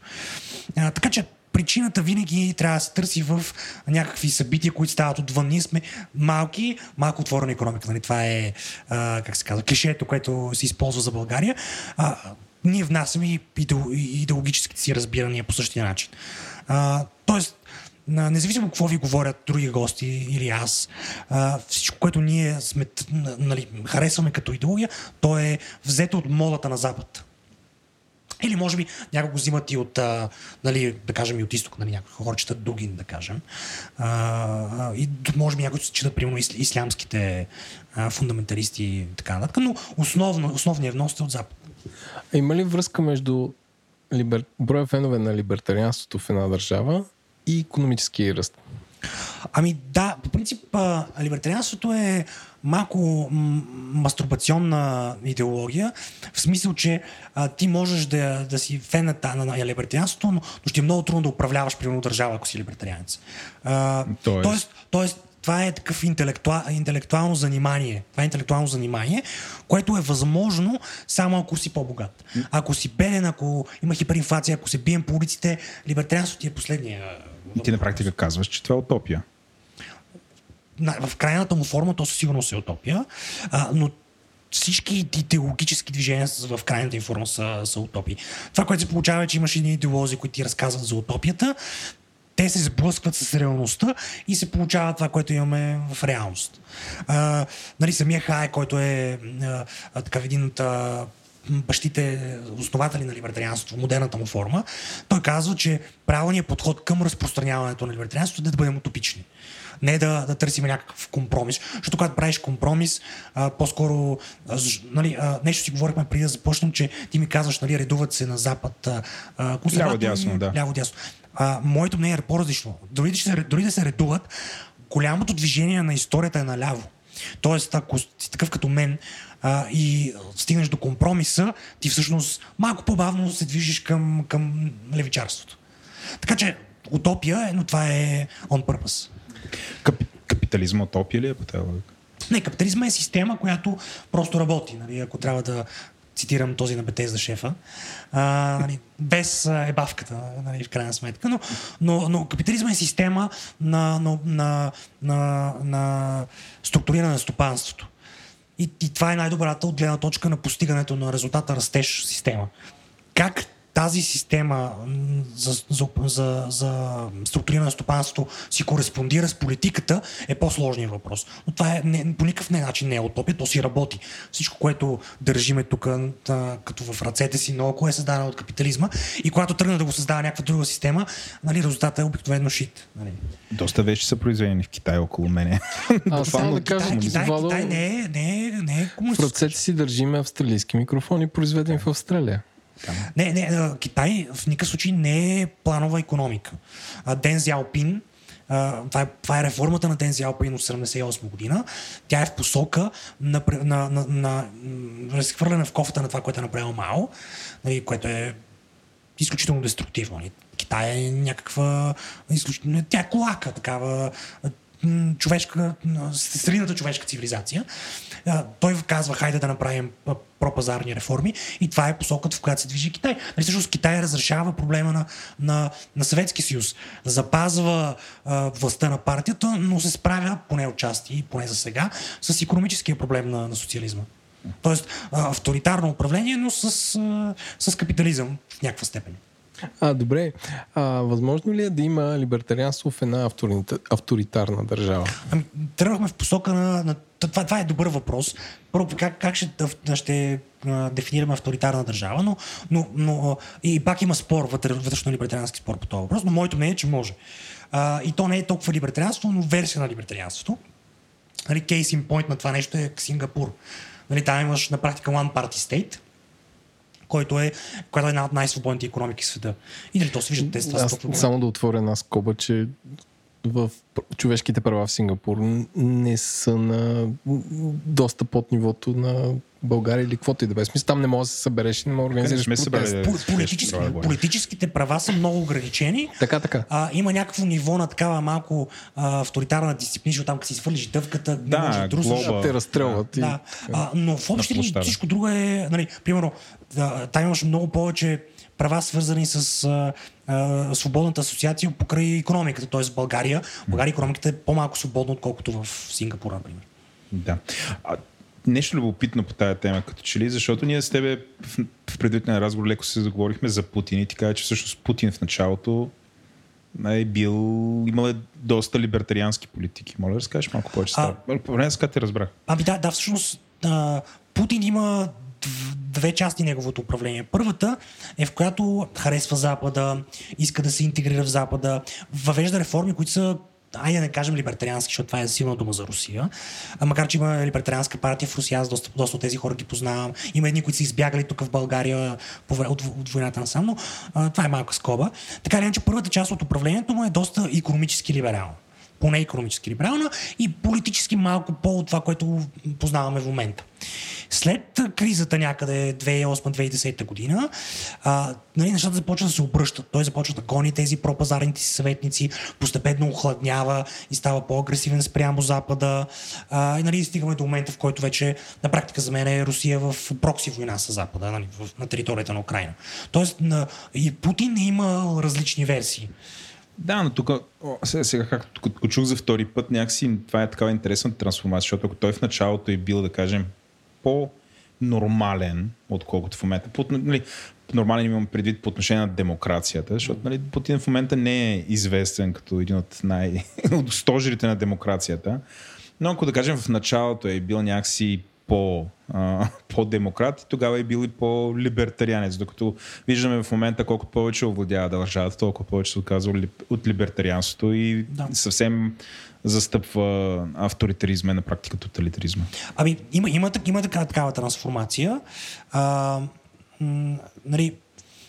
Но как да кажа, това е такъв малко структурен въпрос. Аз напоследък съм почитател на структурния анализ на политиката и в някакъв смисъл той не е имал и друг избор. Тоест, така се развива взаимоотношенията му с западните страни, така се развива състоянието на руската икономика, че той един вид е бутан от ситуацията да върви в тази посока. Това е много интересно, че всъщност в много случаи каквито идеи, говорим този лидер, силен, примерно Де Гол е такъв пример за силен европейски лидер, но те винаги са поставени в ограниченията, които са им зададени от обстоятелствата и всъщност в някакъв смисъл въжи и за Путин. Той всички политици оптимизират едно нещо, той е достъпа до власт. И той според средата си трябва да намери най-добрия начин, за да има тази власт. Неговия анализ на Путин е бил, че това озападняване на Украйна е заплаха за неговата власт и съответно това е реакцията, която виждаме. Тоест, винаги се изходи, независимо какво правят от гледна точка на идеологията, като на идеологически анализ, в голяма степен по-важното е да видим как той, този лидер или тази политическа група е направила своя анализ, така че да заключи, това ще повиши, това ще оптимизира моя достъп до власт. Защото, примерно, Путин ти каза, че той не е много демократ, но в момента одобрението за Путин наистина, реално, е много високо в Русия. Той отговаря на това, което руснаците очакват. Разбира се, мачкайки опозицията, това също трябва да се каже, но е факт, че Путин отговаря на политическите очаквания на мнозинството руснаци. Аз се натъжих, като четах такива анализи, че, примерно, инфлацията в Русия, там по данните, това според списание Economist, е по-ниско от България и че след войната се е покачило общественото доверие, което според мен е според силно манипулиране мнение, но медийно това е друга тема. Кой е първият български либертарианец? Това съм си мислил по този въпрос, дали не може да намерим. Има един хубав, интересен историк български, професор Пенчо Пенчев, и него съм го питал. Дали може да намерим и либертарианец по-назад в времето. И... От кое? От прехода. Аз мислех Ботев, че ще кажеш. Да, и аз мислех там. Ами не, даже според мен Левски по-скоро приближава тук, защото Ботев е по-левичар. Левски дори има такива изказвания, които са супер либертариански. Свобода и всеки му своето. Това е на Левски изказва, което е утре. Това е даже една от най-добрите дефиниции на либертарианството, което можеш да измислиш. Която може да бъде измислена. Свобода и всеки му своето. Защото това е казва едновременно свобода и отговорност, което всъщност много хора забравят, че отговорността е другата страна на монетата на свободата, защото ако не си отговорен, някой трябва да се погрижи за тебе и етатистът, т.е. почитателя на държавата, казва, че държавата ще се погрижи за теб. Либертарианците казва, ти трябва да се погрижиш или твоите братя и сестри, които обаче, като видят, че, например, аз съм не храни майко и всъщност пия, не ме интересува нищо, няма да ми даде тази социална помощ, която иначе държавата ще ми даде без проблеми. Но затварям тази скоба. Има такива моменти, които могат да се намерят при българските политици и исторически личности от преди прехода. Примерно Андрей Ляпчев има някакви такива елементи, той има един много готин лав, който аз го използвам. Принципите не са макарони, който е за такива крайни идеологически фенове, готин израз. Но буквално за мен либертарианец в модерния смисъл не може да намерим в България преди прехода. Той, либертарианството в сегашната му форма съществува от някъде 60-те години на 20 век. Преди това е по-скоро така наречения манчестърски либерализъм, класически либерализъм, така наречен. Но в България аз бих казал, че първия, който можем да дефинираме като либертарианец, е Красен Станчев се казва. Той е известен икономист, преподавател в Софийския университет. Аз му бях асистент, докато бях там. Но бих казал, че той е първият такъв по учебникарската дефиниция либертарианец. Може ли, това е въпрос на нашия слушател, може ли да приемем либертарианството като форма на анархизъм?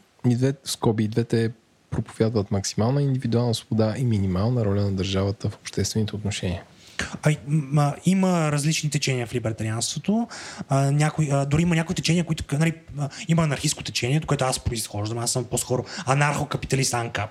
Смятам, че е възможно държавата да напълно да бъде заместена. Не е утре, но е възможно.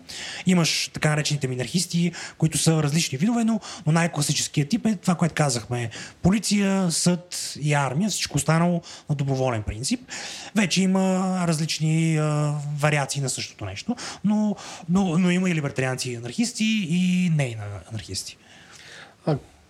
Дай пример за общество или обществена система, където либертарианските принципи и философия могат да бъдат видяни в най-пълен размер. И това е трудно, защото казахме, че либертарианството е форма на утопия, но има и места, където елементи от либертарианството или сега работят в момента, или в миналото са работили.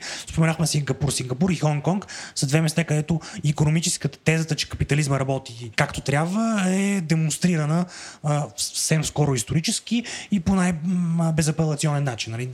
Ако погледнете и Сингапур и Хонг-Конг какво представляват преди настъпването на голямото капиталистическо отваряне, те са такива едни забити островчета или полуостровчета, които, нали, дълбока провинция. Но моят любим пример, който е и сравнително по-нов като развитие, е Лихтенщайн. Затова даже ние сега правихме една серия видеа първо за социализма, после за прехода, после за бъдещето. И бъдещето го нарекахме България, Лихтенщайн на Балканите. Защото Лихтенщайн за мен е най-добрия модел на либертарианство в наше време. Какво имаме там? Значи там на първо място Лихтенщайн е принципалити на английски, което е княжество. Там има принц или княз. Тоест имаме монархия и то не е такава като на британската монархия, която е нали, по-скоро за украса. Имаме реална монархия, при която монарха принца може да дава вето, например, на всяко решение на парламента. Тоест приема нещо парламента, монарха дава вето. И това вето не се прегласува, буквално приключва въпроса.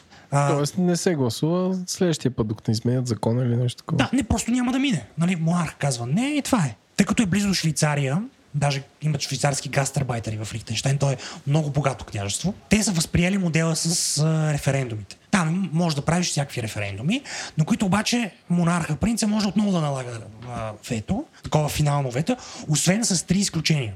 Има 3 типа референдум, върху които той няма право да наложи вето. Първият тип е да бъде сменен лично монарха, да бъде сменен с друг от семейството.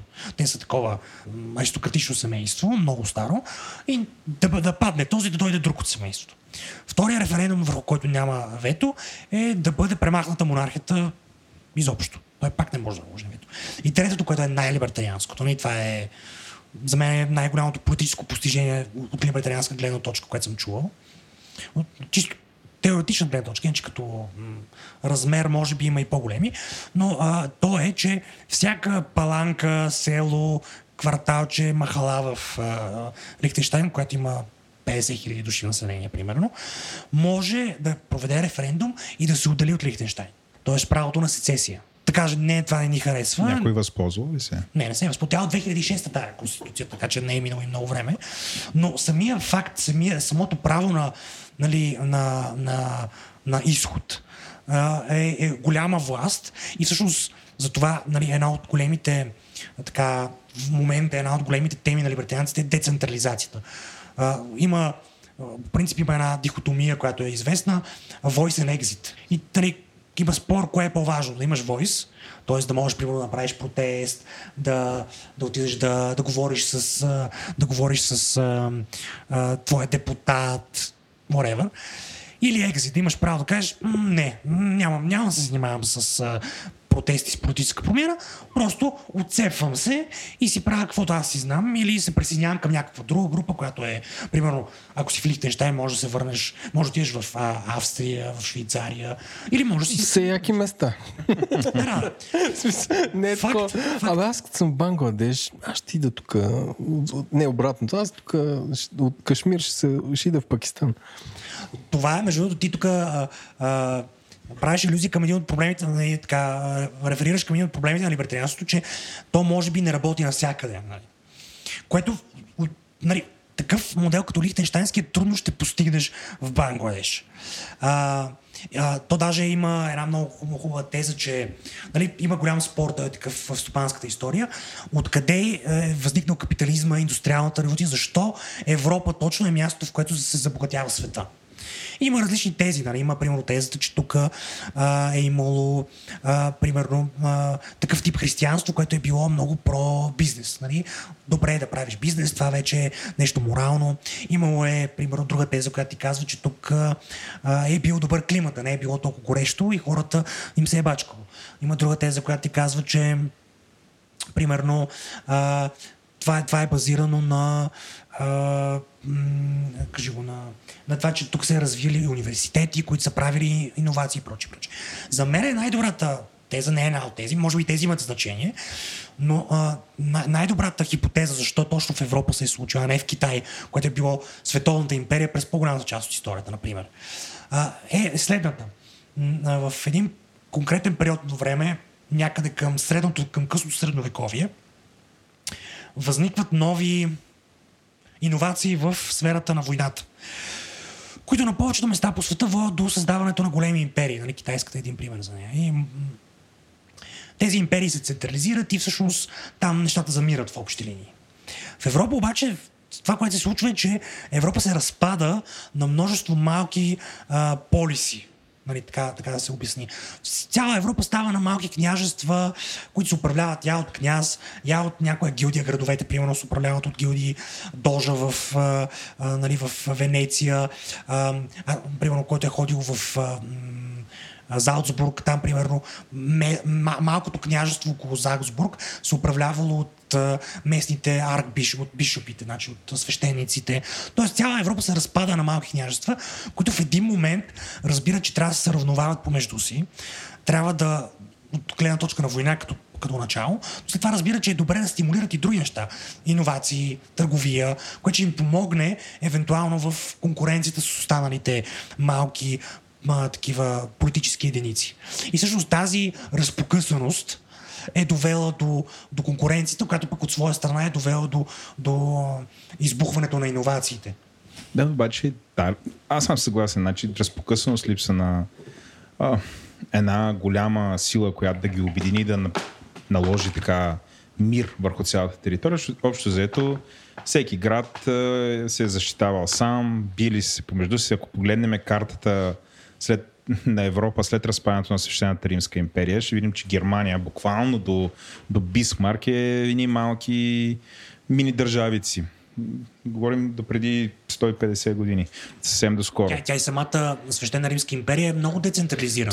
Съгласен. Да. Италия, ако погледнем, нали? Франция може би една от най-големите така унитарни държави през годините, но всъщност това е един период, който е белязан от едно брутално насилие. Тоест, ако нали, използваме всъщност, да, това е период на огромна, да кажем, децентрализация, но също и на насилие, което всичките те отделни субекти помежду си са си прилагали, защото са можели и трябвало и така нататък. Може би това, което много ги обединява е нарастването на ислямския свят, идването на Османската империя, която стига до центъра на Европа, стига до Виена, да се налага всичките тия единични държавици, някакси се обединят, за да спират настъплението на тая империя, която е била в една посока, да завладее цяла Европа.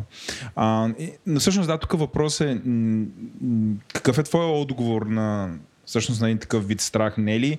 Всъщност, ако наистина пак се нацепим по такъв начин, да, ще бъде много иновативно, но ще бъде ужасно болезнено. Няма ли да бъде така? Ами, аз смятам, че не си съвсем прав, защото периода с най-голямо насилие от гледна точка на война е точно 20 век. А това е века с най-големи държави, с най-голямо концентрирана власт, с най-голямата държава. Ти визираш Втората световна, Първата световна война. Втората световна война, дори и след това в някаква степен. След това има студена, няма. След това има студена война, да. Но основното, разбира се, е точно в този период. Основното е точно в този период. Защо? Защото нали, имаш корелация, нали, на практика между разрастването на ететизма и войните. Така че не е съвсем вярно, че тогава се клали повече, нали, така да го кажем. Другия момент е, че нали, това и Талеб пише за него и примерно може да се види примерно в тия средновековните битки, Ажинкур и прочие. Тогава битките първо, че са били small scale, защото не е имало масовизация на войната, нали, не е имало Total War, което започва на практика от Първата световна война. Втория момент е, че тези, които са се били, са основно били професионалните военни, които с които това се занимават, нали, рицарството. Те са отивали малко Марис, после се почва, нали, аз съм те заловил тебе, жената ти иска обратно, дава откуп, ти си се прибираш. Нали, тоест, дори има някакъв елемент на ритуализация на войната. Чак след, нали, от Наполеон нататък започва големите кланета. Какво е Наполеон? Това е началото на развитието на модерната държава. Така че има много ясна корелация между големите войни и големите държави. Така че това със сигурност, това е моят отговор на точно това конкретно нещо. Иначе има вторичен въпрос, който е по-сложен и либертарианството няма конкретен отговор на него, а то е именно кога имаме мир в света. Нали, примерно международните отношения, да, International Relations Theory, много се занимава с този въпрос. Нали, едната теза е, нали, в международните отношения има две големи школи. Едните са реалистите, другите са така речените неолиберали. Аз, въпреки че съм либертарианец, от гледна точка на международни отношения, смятам, че реалистите са по-правите. Нали, ако искате, мога да ги обясня. Нали, да, с една дума, да. Реалистите казват, че структурата на международната политическа система води към войни и към това държавите винаги да оптимизират своята своя power, нали, то няма добра дума за power на български език, спрямо останалите държави. Докато неолиберализма казва, че има структури, като например международната търговия, международните организации, като ООН, например, които водят до мир. И въпросът е, чий анализ е по-верен. Едините казват, в момента заради глобализацията, заради тази търговия, която тече, заради свързаността, ние сме в такъв мир, имаме такъв период на мир. Другата школа казва не. Всъщност има периоди, в които доминира една държава, която произвежда световен мир, защото тя е най-силната и въобще никой друг не може. Световен полицай, мисля. Световният полицай. Това е пак с Романа, е Римската империя, пак с Британия и Британика, ли как беше, когато е Британската империя, сега сме пак с Американа. Какво казваше Теди Рузвел за голямата тояга? Ами, съм сигурен, че знам. Добре. Беше нещо от вида на подхожда винаги с усмивка, но си голяма тояга. Да, това е на хегемона, това е подхода. Той казва, ние ви предлагаме доброволно, ако не искате доброволно, по друг начин. Сега проблема, в който навлизаме, ако тази тема ви е интересна, но проблема, в който навлизаме, е, че тази хегемония, която започва от падането на Берлинската стена на Съединените щати, започва да приключва. Китай е достигнал на такова ниво на икономическо развитие, където вече може да се опита да бъде регионален, поне хегемон, което значи, че ще има сблъсък с Съединените щати. И това е Тайван. И с всичките си съседи. Значи аз гледах, то няма един съсед, наистина финални думи по темата си, но няма един съсед, с който те да нямат проблем. Значи се почне Индия, Русия на север, защото Китай имат нужда от тази територия, те някакси са приклещени. Не, в момента, значи те имени, че са в постоянен конфликт, даже има мини-война. Те са в френемис, ако така мога да ги нарека. Но в дългосрочен план те са в един курс, който неизбежно е там да се сблъскат. Съгласен. После се започна всичките южни съседи, виждаме какво се случва с Южно-Китайско море. Значи там се сблъсък с виетнамци, индонезийци, филипинци и японци. Да. Само Пакистан всъщност е голяма държава наблизко, като е съюзник на Китай. Да, защото всъщност големия проблем на Китай е с Индия. И също време на Индия пак им клати всичките тия пътища търговски, които минават. Там пак има един като протока в Хормуз, ама пак е там около Сингапур някъде. Мисля, че беше... Да, много интересно е това. За Китай е отделен епизод. Да се върнем обаче на либертарианството. Според мен нямат проблем с Монголия, защото просто монголците са много малко. Верно, Монголия, да, че не, имат проблем, смисъл, не ги мразят, но са много малко хора. Прав си, да. С Монголия нямат проблем. Сега едно време, виж как се обръщат нещата. Едно време... Си ги управлявали. Точно така, да. Единствената държава завладява изцяло Китай. Да. Еленко? Колко образовано трябва да е едно общество, за да се установи либертарианско държавно устройство? Въпрос е малко зареден и тук с големи букви пише много. И възможно ли е това да стане в България? Значи, да... Нужно е просто, примерно, има един известен, той даже по-скоро либертарианец, който е трябвало да спечели със своя колега Нобеловата награда, но само колегата, който също е либертарианец, спечели. Казва се Гордън Тълък, един известен икономист американски. Той казва, него питат коя е най-добрата политическа система и той казва Гордън Тълък диктатор. Нали? Ако това е реалистичен начин България да стане както Сингапур. Идва Ли Куан Ю и налага някаква форма на ред, който органично няма как да дойде в тази си форма от политическата среда или от обществената среда.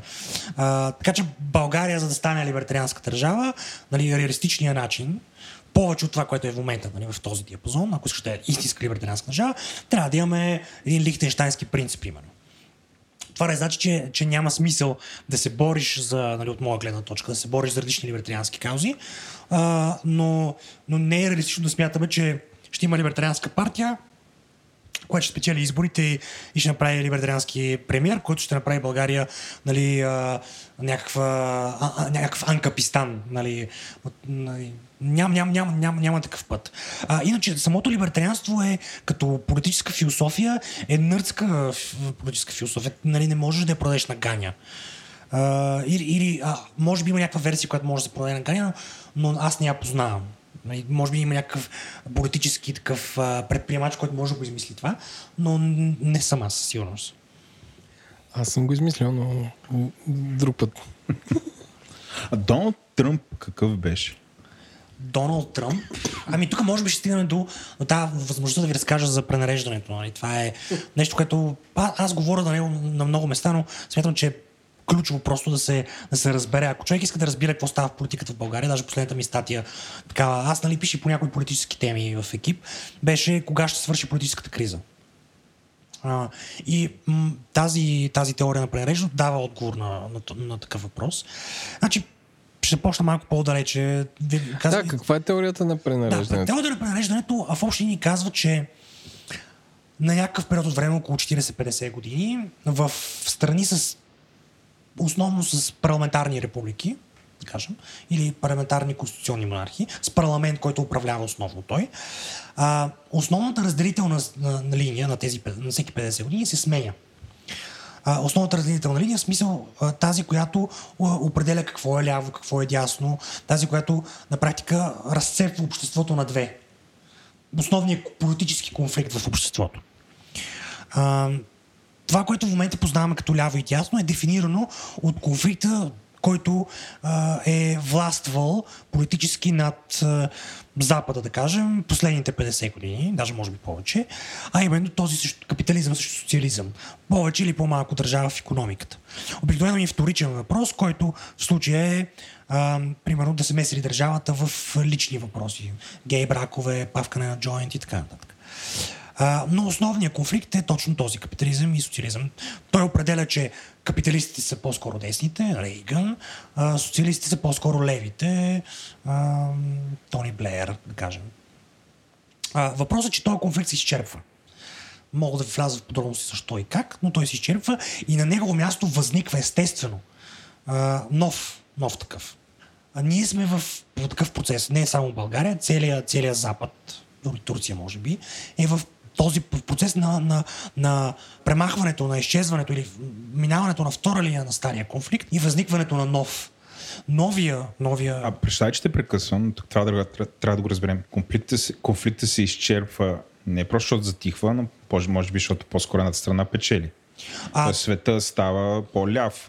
Може би защото тия държави стават по-богати и ние знаем всъщност лявото може да просъществува добре. Истинското ляво да просъществува. Той има нужда от богата държава. Държавите като стават богати вече могат да отделят повече пари, ако щеш за здравеопазване безплатно. Ти го обясни. Значи, това е така. И затова всъщност някакси, защото всъщност няма какво.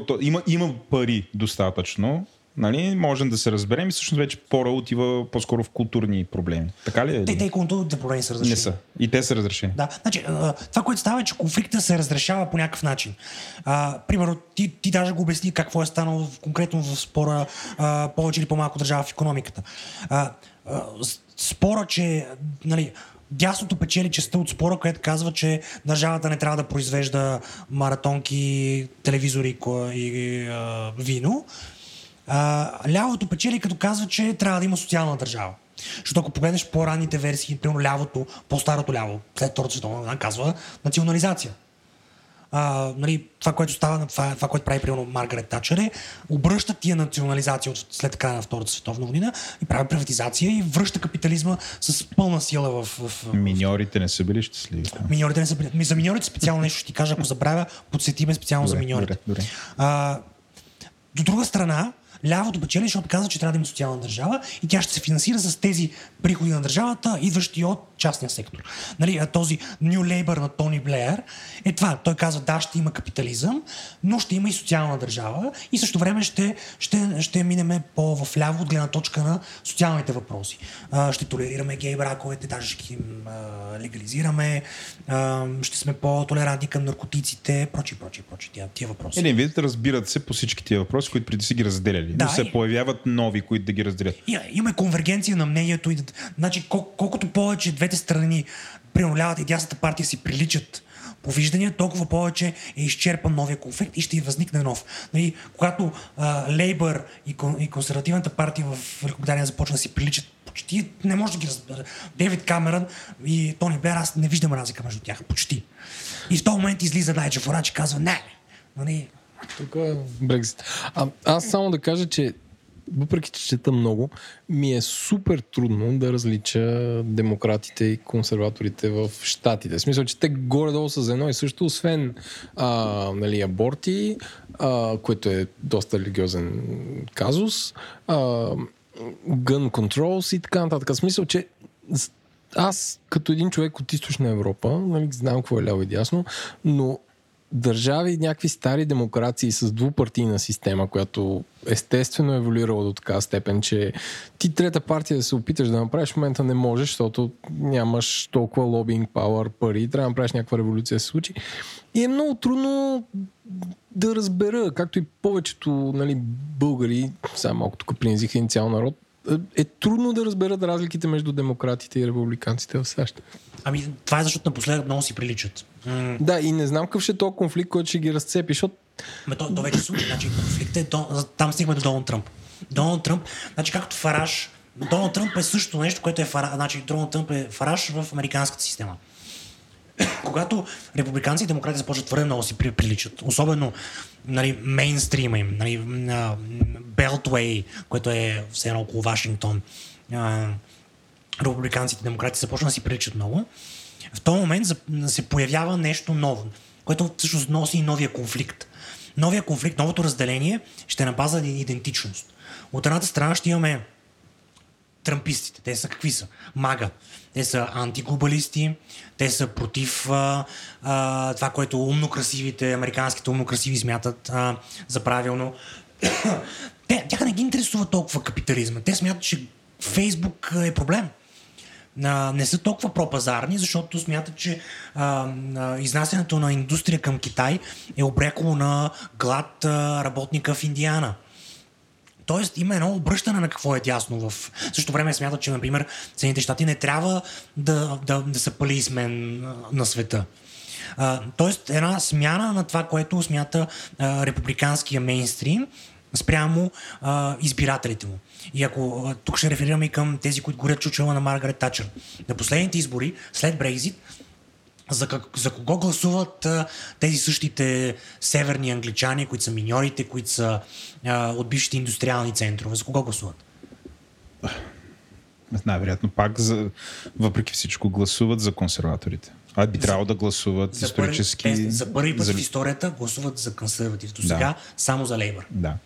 Защо? Защото има реалаймент. Има ново разделение. Лейбаристите и демократите... Нали, но това го познах, защото така си подреди въпроса, защото очевидният избор е да кажа, че е за Лейбър, но... Защото исторически да, те гласуват за Лейбър. Това е за първи, има конститюенси в щатите. Значи, ти каза това за двете партии. В щатите и в Великобритания има две партии заради избирателната им система. Тя казва се First Past the Post. Това е мажоритарната система, където целият всичко е разделение на constituencies, където всяко constituency, т.е. примерно тук този квартал, ще гласуваме за един депутат. И това води до концентриране в две основни партии. Това е просто артефакт от системата им. Но тази система, когато се започне пренареждането, когато започне реалаймента, тя минава през сътресения. Преди 20-те години на 20 век в Великобритания пак е имало две партии. Те са били торите, които са консерваторите, това е същата партия като сега, но другата са били вигите, които са либералите. При големия реалаймент 20-те години на 20 век вигите, либералите се изчезват, те се сриват като партия и на тяхно място излиза истинската социалистическа партия, която е Лейбър. Тоест, когато имаме такъв процес на пренареждане, имаме политическа несигурност, има изчезване на партии, има така както в момента в България има непрекъснато избори. Тоест, може да обясниш и Доналд Тръмп и Брекзит с това пренареждане, с тази смяна на основния политически конфликт в обществото. Тя обикновено отнема време, примерно 10 години. Моята теза е, че в България започва 2018. Тоест, ако вземем усреднени стойности, значи още 10 години в... Защо 2018? Какво се случи 2018? Ами защото тогава... Нали, аз го това малко арбитрарно измислям. Okay. Но тогава, примерно, аз се скарах с други либертаранци по въпроса с еврото. И това е една голяма... И, айде да кажем либертаранци, пропазарни хора. Много от пропазарните хора казаха, ние сме проевро. Други като мене казаха, ние сме антиевро. И това, ако се замислите отново, съвпада с конфликта, както е в момента. Антиевро, хората, които са антиевро като валута, това са по-скоро антиглобалисти, а хората, които са про, са по-скоро глобалисти. И това е характеристика на пренареждането. Хора, които са били съюзници, при това стават врагове. Хора, които са врагове, стават съюзници. И защо аз се оказвам от една страна с Възраждане, с икономисти, които са левичари, защото, примерно, ние сме съгласни по въпроса с евро. И това е процес, който загледате ли се, ще го видите на много места. Като си говорим за България и партии, коя политическа формация България в момента е най-близо до либертарианския модел? Първо, че нито една никога не е била близко до либертарианския модел, но с това пренареждане става дори по-сложно, защото примерно в демократична България ние много сме се разбирали преди. Там има хора, примерно Георги Ганев, който ми е бил преподавател, който в някакъв смисъл ме е вкарал по пътя на либертарианството. Той се само разпознава като либертарианец. Един път го накарах да каже на особите, че данци са кражба. Нали, той сега беше в правителство и даже ги защитаваше тези, които са левичарски, които не са либертариански по никакъв начин. Примерно по-голям дефицит, по-голям бюджетен излиш, дефицит, по-голям бюджет, по-голямо разпределение от страна на държавата. В същото време, примерно, ние сме били близки с зелените по въпроса с легализацията на тревата. Ние сме фенове на легализацията. И то не само на тревата. И тук бяхме докарали сина на Милта Фридман, беше по 120 минути в BTV и каза, че трябва да се легализира и хероина. Те бяха в пълен шок.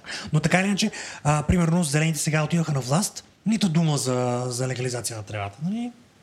Мълчание. Тоест, там имаме някакви допирани точки. Сега, примерно, аз съм много доволен от това, че вдигнаха, Демократична България го направиха това нещо, вдигнаха прага за регистрация по ДДС. Това е форма на данъчно облекчение. Хареса ми, че, примерно, ако вземем ПП, ми харесва, че разшириха програмата за ваучерите. Това е, може би, единствената политика, която едновременно и лява и дясна. Чакай, кои ваучери? Ваучерите за храна.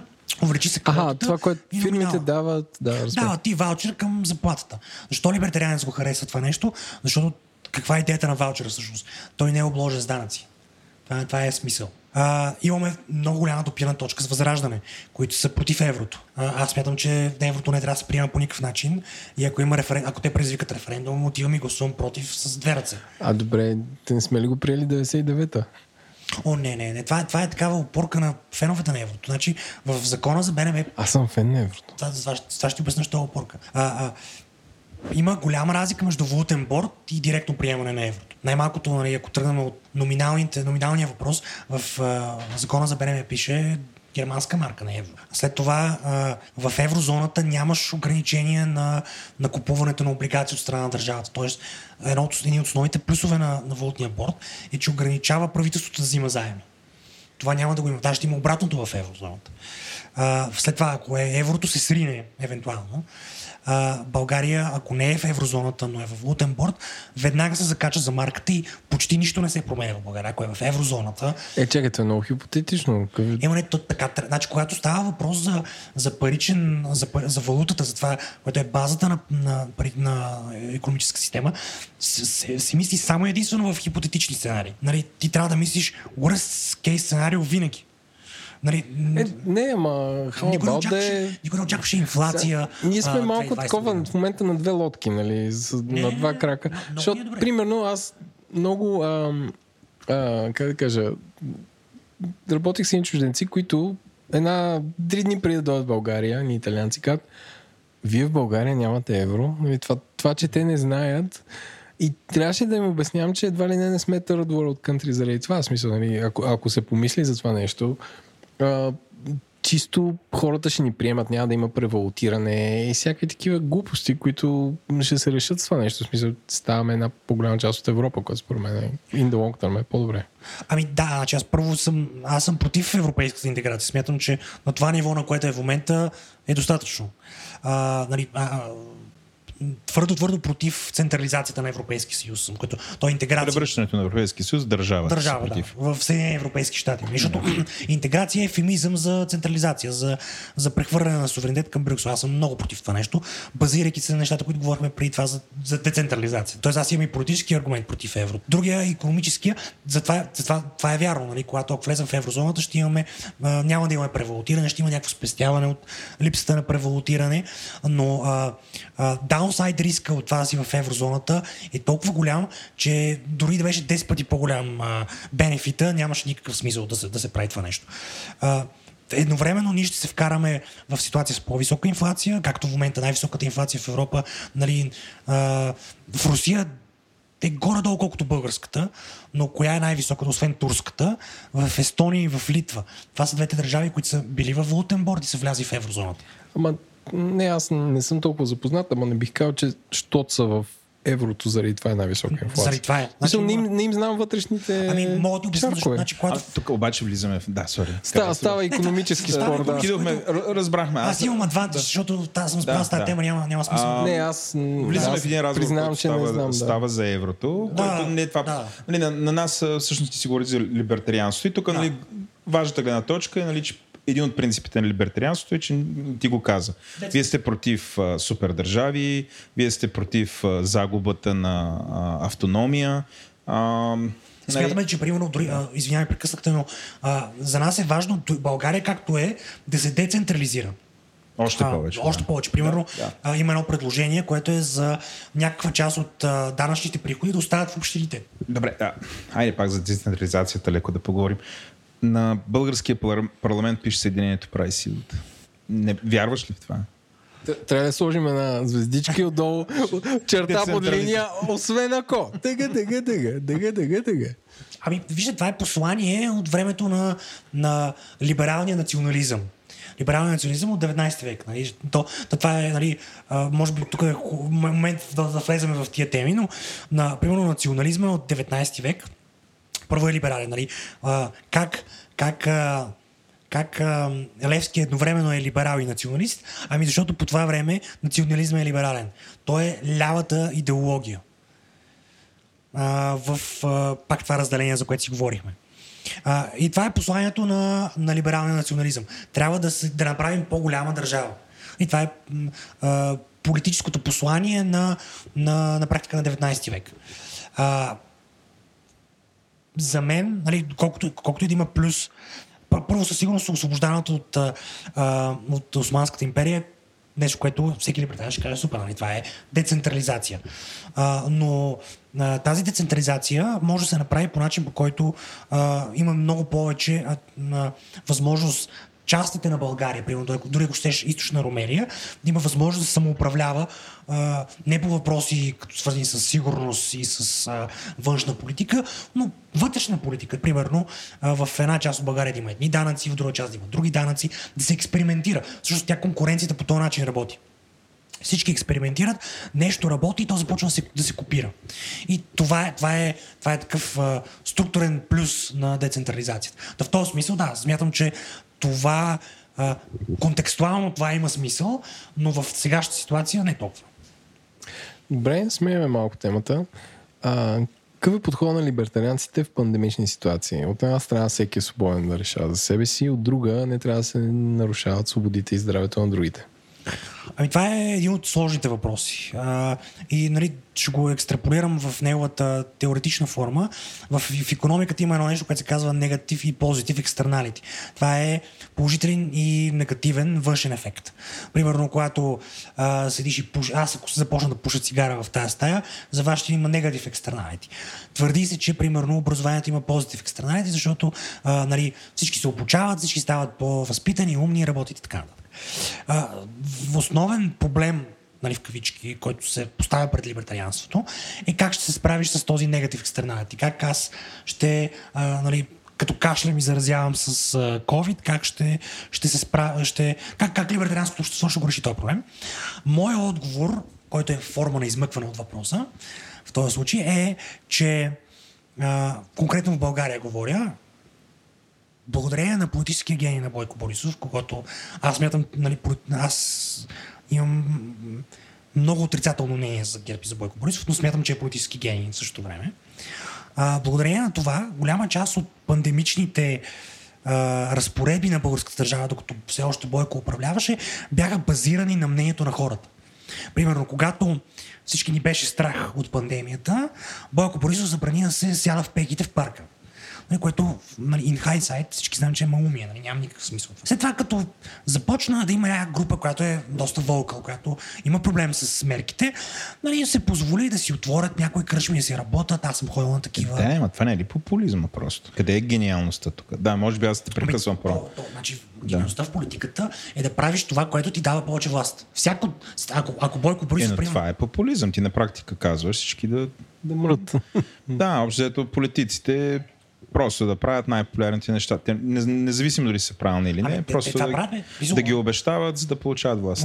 Политиците оптимизират за власт. Не е защото да правят най-популярното нещо. Примерно, ще ви върна малко на еврото, но повечето българи, 65% от българите са против еврото, 20% са за.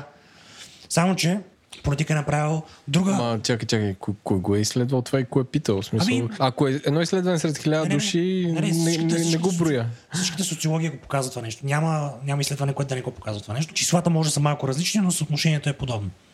Е това. Не, даже не е подобно, това е. Просто го давам за пример, защото ми е лесно под ръка ми. Това популистското нещо е да спреш еврото. Но тъй като... Както беше казала Кристалина Георгиева в разговор с Бойко Борисов, ако приеме еврото, ще спи на Пухина възглавничка. Политика прави винаги решение, което оптимизира неговата власт. Той е казал: игнорирам общественото мнение по този въпрос, защото, например, не е достатъчно силно. Хората са против, но не им дреме чак толкова много, примерно, за еврото. Обаче, от друга страна, на МВФ, на Европейската комисия, много им дреме и те ще ми дадат нещо обратно за това, че аз съм за еврото. Основният мотив на политика винаги е засилване на неговата власт. Повече власт за по-дълго време. Връщаме го, ако го искате, на въпроса с пандемията. Тогава е ясно, че пандемията е основният въпрос. Независимо какво иска Брюксел, българите са фокусирани върху този въпрос и ако ти не им изпълниш желанието под някаква форма, те ще излязат на бунт. Ще стане кога Възраждане успяха да направят бунт пред парламента. И почти бяха влезли в парламента. Това не е най-добрият пример. В смисъл, ако политиците изпълняват нещо за повече власт, ще дам пример. Ако питаш всички столичани, тук трябва да караме коли от миналия век и да плащаме 1% данък върху това и затова София е толкова засран град и не мога да ходиш по тротуари, защото навсякъде е пълно с коли. Нали? Съгласен съм, че... Да, съгласен съм, че ако излезе един кмет и каже, ще затвориме от Орлов мост до 5 кюшета, то целият идеален център ще е празен за коли, освен ако нямаш гараж. Нали, той няма да спечели избори, но това ще направи София един по-добър град, който in the long term ще привлече туризъм, бизнес и ще стане културна столица и така нататък. Нали? Така че, нали, за мене, ако един политик играе по свирката на народа, за да има повече власт, това дава някаква краткосрочен пауър, който не е много сигурно колко работи и влошава живота на самите хора, които искат глупости. Аз съм съгласен с тебе, че има непопулярни решения, които работят.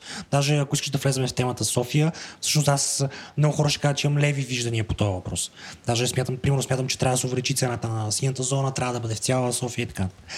Но пак моят поинт е друг. Аз казвам, че политика оптимизира това, което ще му донесе най-много власт. Ако най-много власт ще му донесе в конкретния случай, зависи какъв е, на популизма, той ще прави популизъм. Ако повече власт ще му донесе да прави обратното на това, което хората смятат, т.е. антипопулизъм, той ще направи антипопулизъм. И просто ги давам двата примера. При еврото Бойко Борисов стигна до заключението, че по-добре е да обслужи Брюксел, това ще му донесе повече плюсове. При въпроса с пандемията, локдауните, разбра, че ако не последва популизма, ако не последва мнението на хората, ще стане това, което стана след като дойде служебното правителство, Радев наложи зеления сертификат и даде криле на Възраждане. Тоест, ако Радев беше продължил да следва логиката на Борисов, т.е. общественото мнение по този въпрос, той ще е спечелил гледна точка на власт. Не казвам кое е правилно и кое не е правилно от гледна точка на, нали, здравето, икономиката или нещо друго. Да, казвам, България обраха най-много хора от ЕС от COVID. Въпросът е кое оптимизира за власт. Въртиме около властта. Има една интересна теза. Нали, властта произлиза от народа, нали така? Няма как. Не. Добре, формулирам. На теория произлиза, но всъщност не. Народът обаче често не е компетентен по всички въпроси. примерно критиката срещу референдумите е именно това, че всъщност народа не трябва да бъде питан по сложни теми. Нали, това излезе много покрай Брекзит, че всъщност хората трябваше да отговарят на един въпрос, един вид политиците, които трябва те да са компетентни. Те казаха, опа, това е много сложна тема, един вид ние не можем, няма да го кажем, ето ти народе, всъщност свърши нашата работа, защото всъщност нали, при представителната демокрация ти избираш едни хора, които на книга са много кадърни, това им е работата и го правят професионално. Еленко нали, каза, че иска да го управляват професионални хора и capable. И всъщност този проблем обаче се върна при народа и нали, тогава става някакъв меси. Всъщност тук пак стигаме до либертарианството. Трябва ли всъщност всякакви теми да ги всякакви проблеми супер сериозни да ги решава народа, нали, защото някакси аз така усещам, че това е една от гледните ви точки, при условие, че народа може би не е компетентен по всякакви такива теми. Той има нужда все пак някой, който учил, работил, има опит с това, той да ги взима и да си понесе отговорността. Това на отговорността тук е да бъде свален, нали, някой друг да дойде на негово място след време. Но да, какво мислиш за тази гледна точка? Тук има много хубави неща, които ще се опитам да се концентрирам и да ги кажа всичките.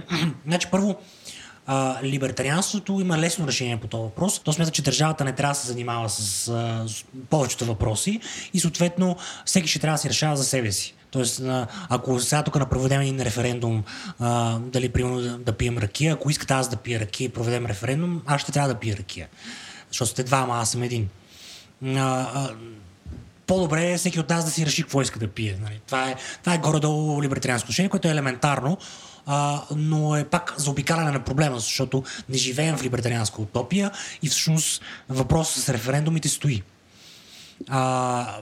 Така, това е първото нещо. Второ, референдума, либертарианството няма дефинитивно мнение по референдумите. Даже аз съм писал статии против референдумите, въпреки че сега подкрепям референдума за еврото и го подкрепям изцяло по практически причини, защото смятам, че ще го спечели моята страна. Не смятам, че това е висшия механизъм за взимане на решения, но в същото време ме дразни лицемерието на другата теза. Нали, другата теза е, както ти казваш, властта идва от народа, ама всъщност ние ще решаваме какво народа ще каже дали е така или не е. Тоест, това е проолигархичен аргумент. Ти, нали, ако кажеш референдумите не трябва да се случват, казваш олигархията трябва да решава. Олигархията има най-различни форми. Тя не е задължително само пеевски. България конкретно има олигархия, тя управлява, тя е съставена от олигарси като Пеевски, съставена от НПО-та, съставена от НПО-та, дори ако ще, нали, говорихме за тинг-танкове и така нататък, съставена от медиите, съставена от чуждите посолства също, не изключвам нито американското, нито руското, нали, тоест има олигархия, която управлява повечето места по света. В Щатите е същото, в Великобритания е същото. По Аристотел има три форми на управление. Олигархия, демокрация и монархия. Демокрацията сама по себе си не може да управлява, не може да имаш референдуми по всички въпроси, очевидно. И трябва някои мислители казват, че трябва да правиш някакъв баланс между тях. Но така или иначе не можеш да излезеш от този триъгълник. Когато, примерно, демокрацията вземе повече власт, олигархията и монархията губят власт. Тоест, това е zero-sum game. В този смисъл, въпросът, когато се следва въпроса дали да има референдуми, трябва да се погледне контекста. Примерно, ако има твърде много референдуми, може би трябва да ги намалим. Пак излизайки от децентрализацията, аз смятам, че референдум е винаги по-добър, когато е за по-малка група от хора.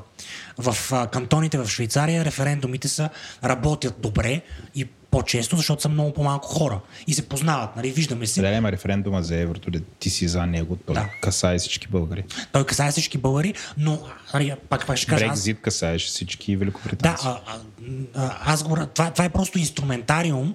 Аз съм... Нали, това, не, право обратното лицемерие. Аз ви казвам, че аз съм в случая за референдума, защото смятам, че моята страна ще победи и ще спрем нещо, което смятам, че е грешно. Нали, не съм политик и мога да ги приказвам тия неща. докато всички останали са по същия начин. Нали, смятат, че референдум е добро нещо, когато е за тях, те ще спечелят, и че е лошо нещо, когато ще загубят. Олигархията винаги смятат, че референдум е грешка, защото олигархията винаги печели, когато няма референдум. Така че нали, няма дефинитивно мнение на либертарианците по въпроса и има това заобикаляне, което ви казах. Либертарианците казват, никакъв референдум, всеки сам си решава. И за финал препоръчай 3 филма, които споделят либертарианската идея или 3 книги. Или 3 YouTube канала. Мога и от 3. Значи първо да почнем с книгите, защото са по-лесни. И такива, които по-скоро имат достъп до тях, някои от тях на български. Ако кажа биткоин стандарта, има и на български. Саиф Амус, който е автора, той е австрийски икономист, който е икономическа школа, много свързана с либертарианството.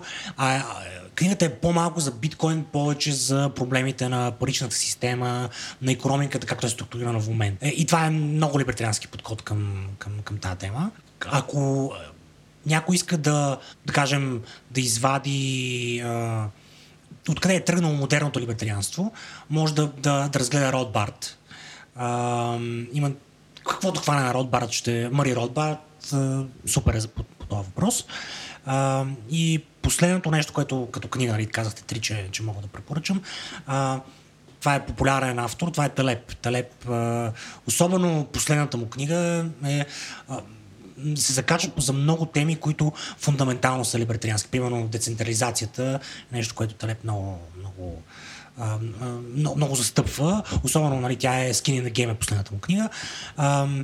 Но изобщо всичко, което той пише, е в тази посока. Разбира се, имам различия за всички споменати в тия 3 примера, но си струва човек да ги прочете и ще фана либертарианската гледна точка от тях.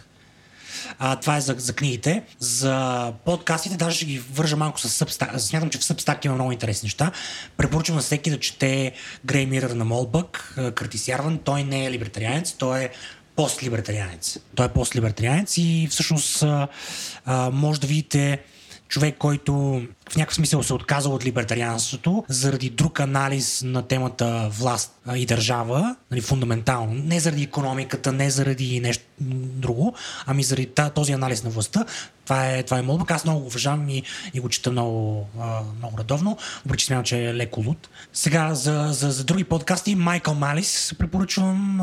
Той е видео и в YouTube канала има Майкъл Малис. Има и негови книги, които са по-ниско качество от подкаста му и от Twitter му, но си струва да се види. Това е новото поколение либертарианци. Той се бори той дори не се казва, че е либертарианец, казва, че е анархист. Анархист по-скоро от либертарианската гледна точка. Между другото, либертарианство, първата дума либертарианство е използвана от леви анархисти през 19 век. Тоест ние сме им откраднали името, както левите либерали са откраднали либерал, нали, което е било по-скоро, нали, наша дума. Така, anyway. Третото, което мога да препоръчам, то е чист икономикс, хората да следят Лин Олдън. Жена, която е анализатор икономически, не е либертарианец, не е нещо такова, но според мен дава и много unbiased анализ, който стъпва на солидна икономика, което е рядкост. Икономиката има проблема на други социални науки, че смесена с политиката произвежда мутанти. Дори когато аз смятам, че политиката е вярна, нали, дори когато е либертарианска политика, понякога, нали, моя байас може да ме подлъжи, затова гледам да следи хора, които са много балансирани от гледна точка на икономика. Така че го препоръчвам и на всеки го, независимо от вижданията чисто политически. Филмите е много трудно, няма либертариански филми. Margin Call. Кое? Margin Call. Margin Call, да. Margin Call е добър филм сам по себе си. Той демонстрира проблемите на финансовата система, която е централно планирана система, така че сигурно се препоръчвам. И Margin Call, и това, как се казваше, другия такъв известен филм. Забравя го. Но има един друг, пак от тази серия, защо се случи кризата 2008. Но като филми, напоследък се изявявам като Артаджия. И просто гледам артаджийски филми.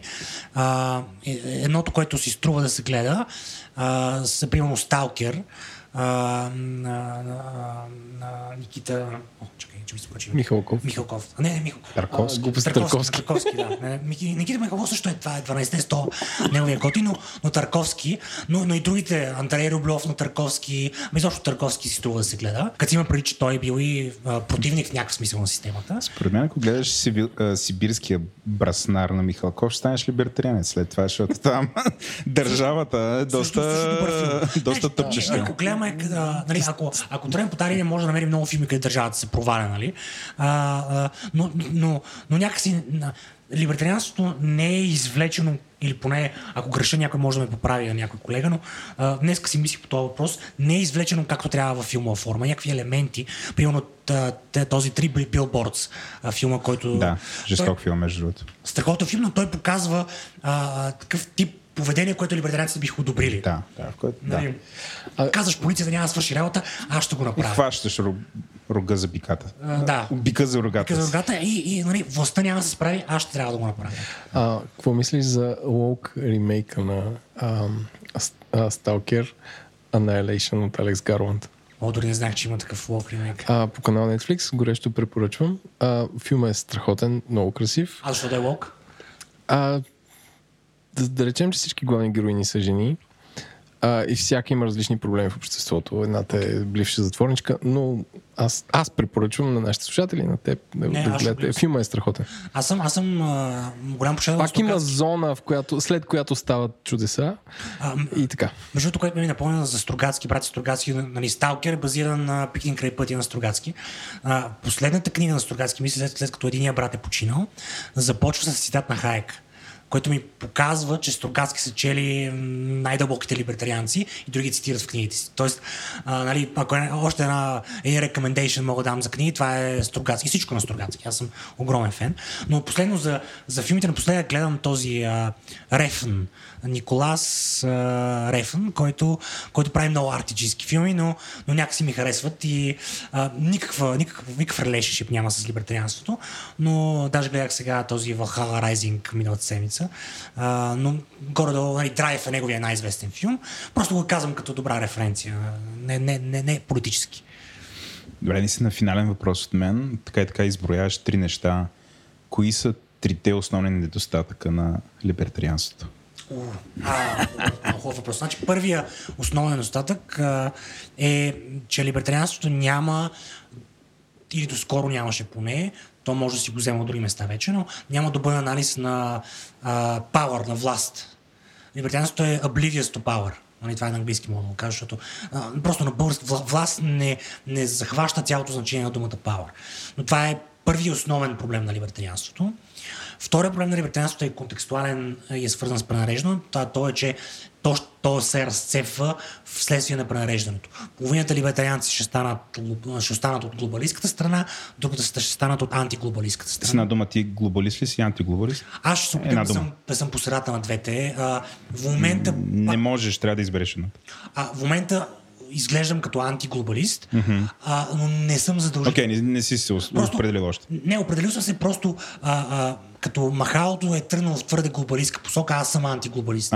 Когато, ако се завърти в другата посока, просто такава е ситуацията. Иначе не съм поставен никъде от двете неща. И третото? Да. Третия недостатък. Третия недостатък може би, че е свързано отново с внос на идеи. Това е проблем на всички идеологически движения, не конкретно на либертарианството, е, че не създава оригинална мисъл, вътре българска мисъл, която да е, нали, либертарианска, но свързана с България по някакъв начин. Всичко е някакво преразказване на... И има движения, които имат по-малко този проблем. Нали, някои от тях аз ги атакувам. Примерно аз водя такъв философски спор с Дайнов. Той не ми отговаря, но аз водя философски спор с Дайнов.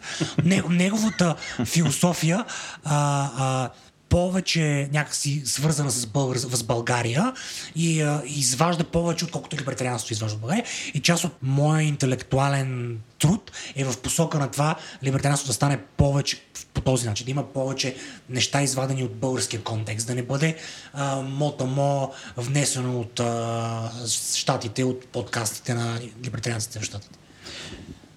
Добре, и наистина финален въпрос. Ако имаш възможност да участваш в дебат с някакъв идеологически твой противник? Кой би бил той? Да ви гледа целия свят. Аз първо не се възприемам като някакъв много добър дебатьор. Има хора, които са по-добър. Да, ама по някаква причина някакво... Но, се оказва, че точно ти баш ти ще излезеш. На мен ми се налага, нали, да съм, да дебатирам. Често. С кого бих дебатирал? Това е хубав въпрос. Ами, първия, нали, ще дам лесен отговор и някакъв малко по-софистициран. Лесният бих спървал за еврото непрекъснато, защото смятам, че е важно да не го приемаме.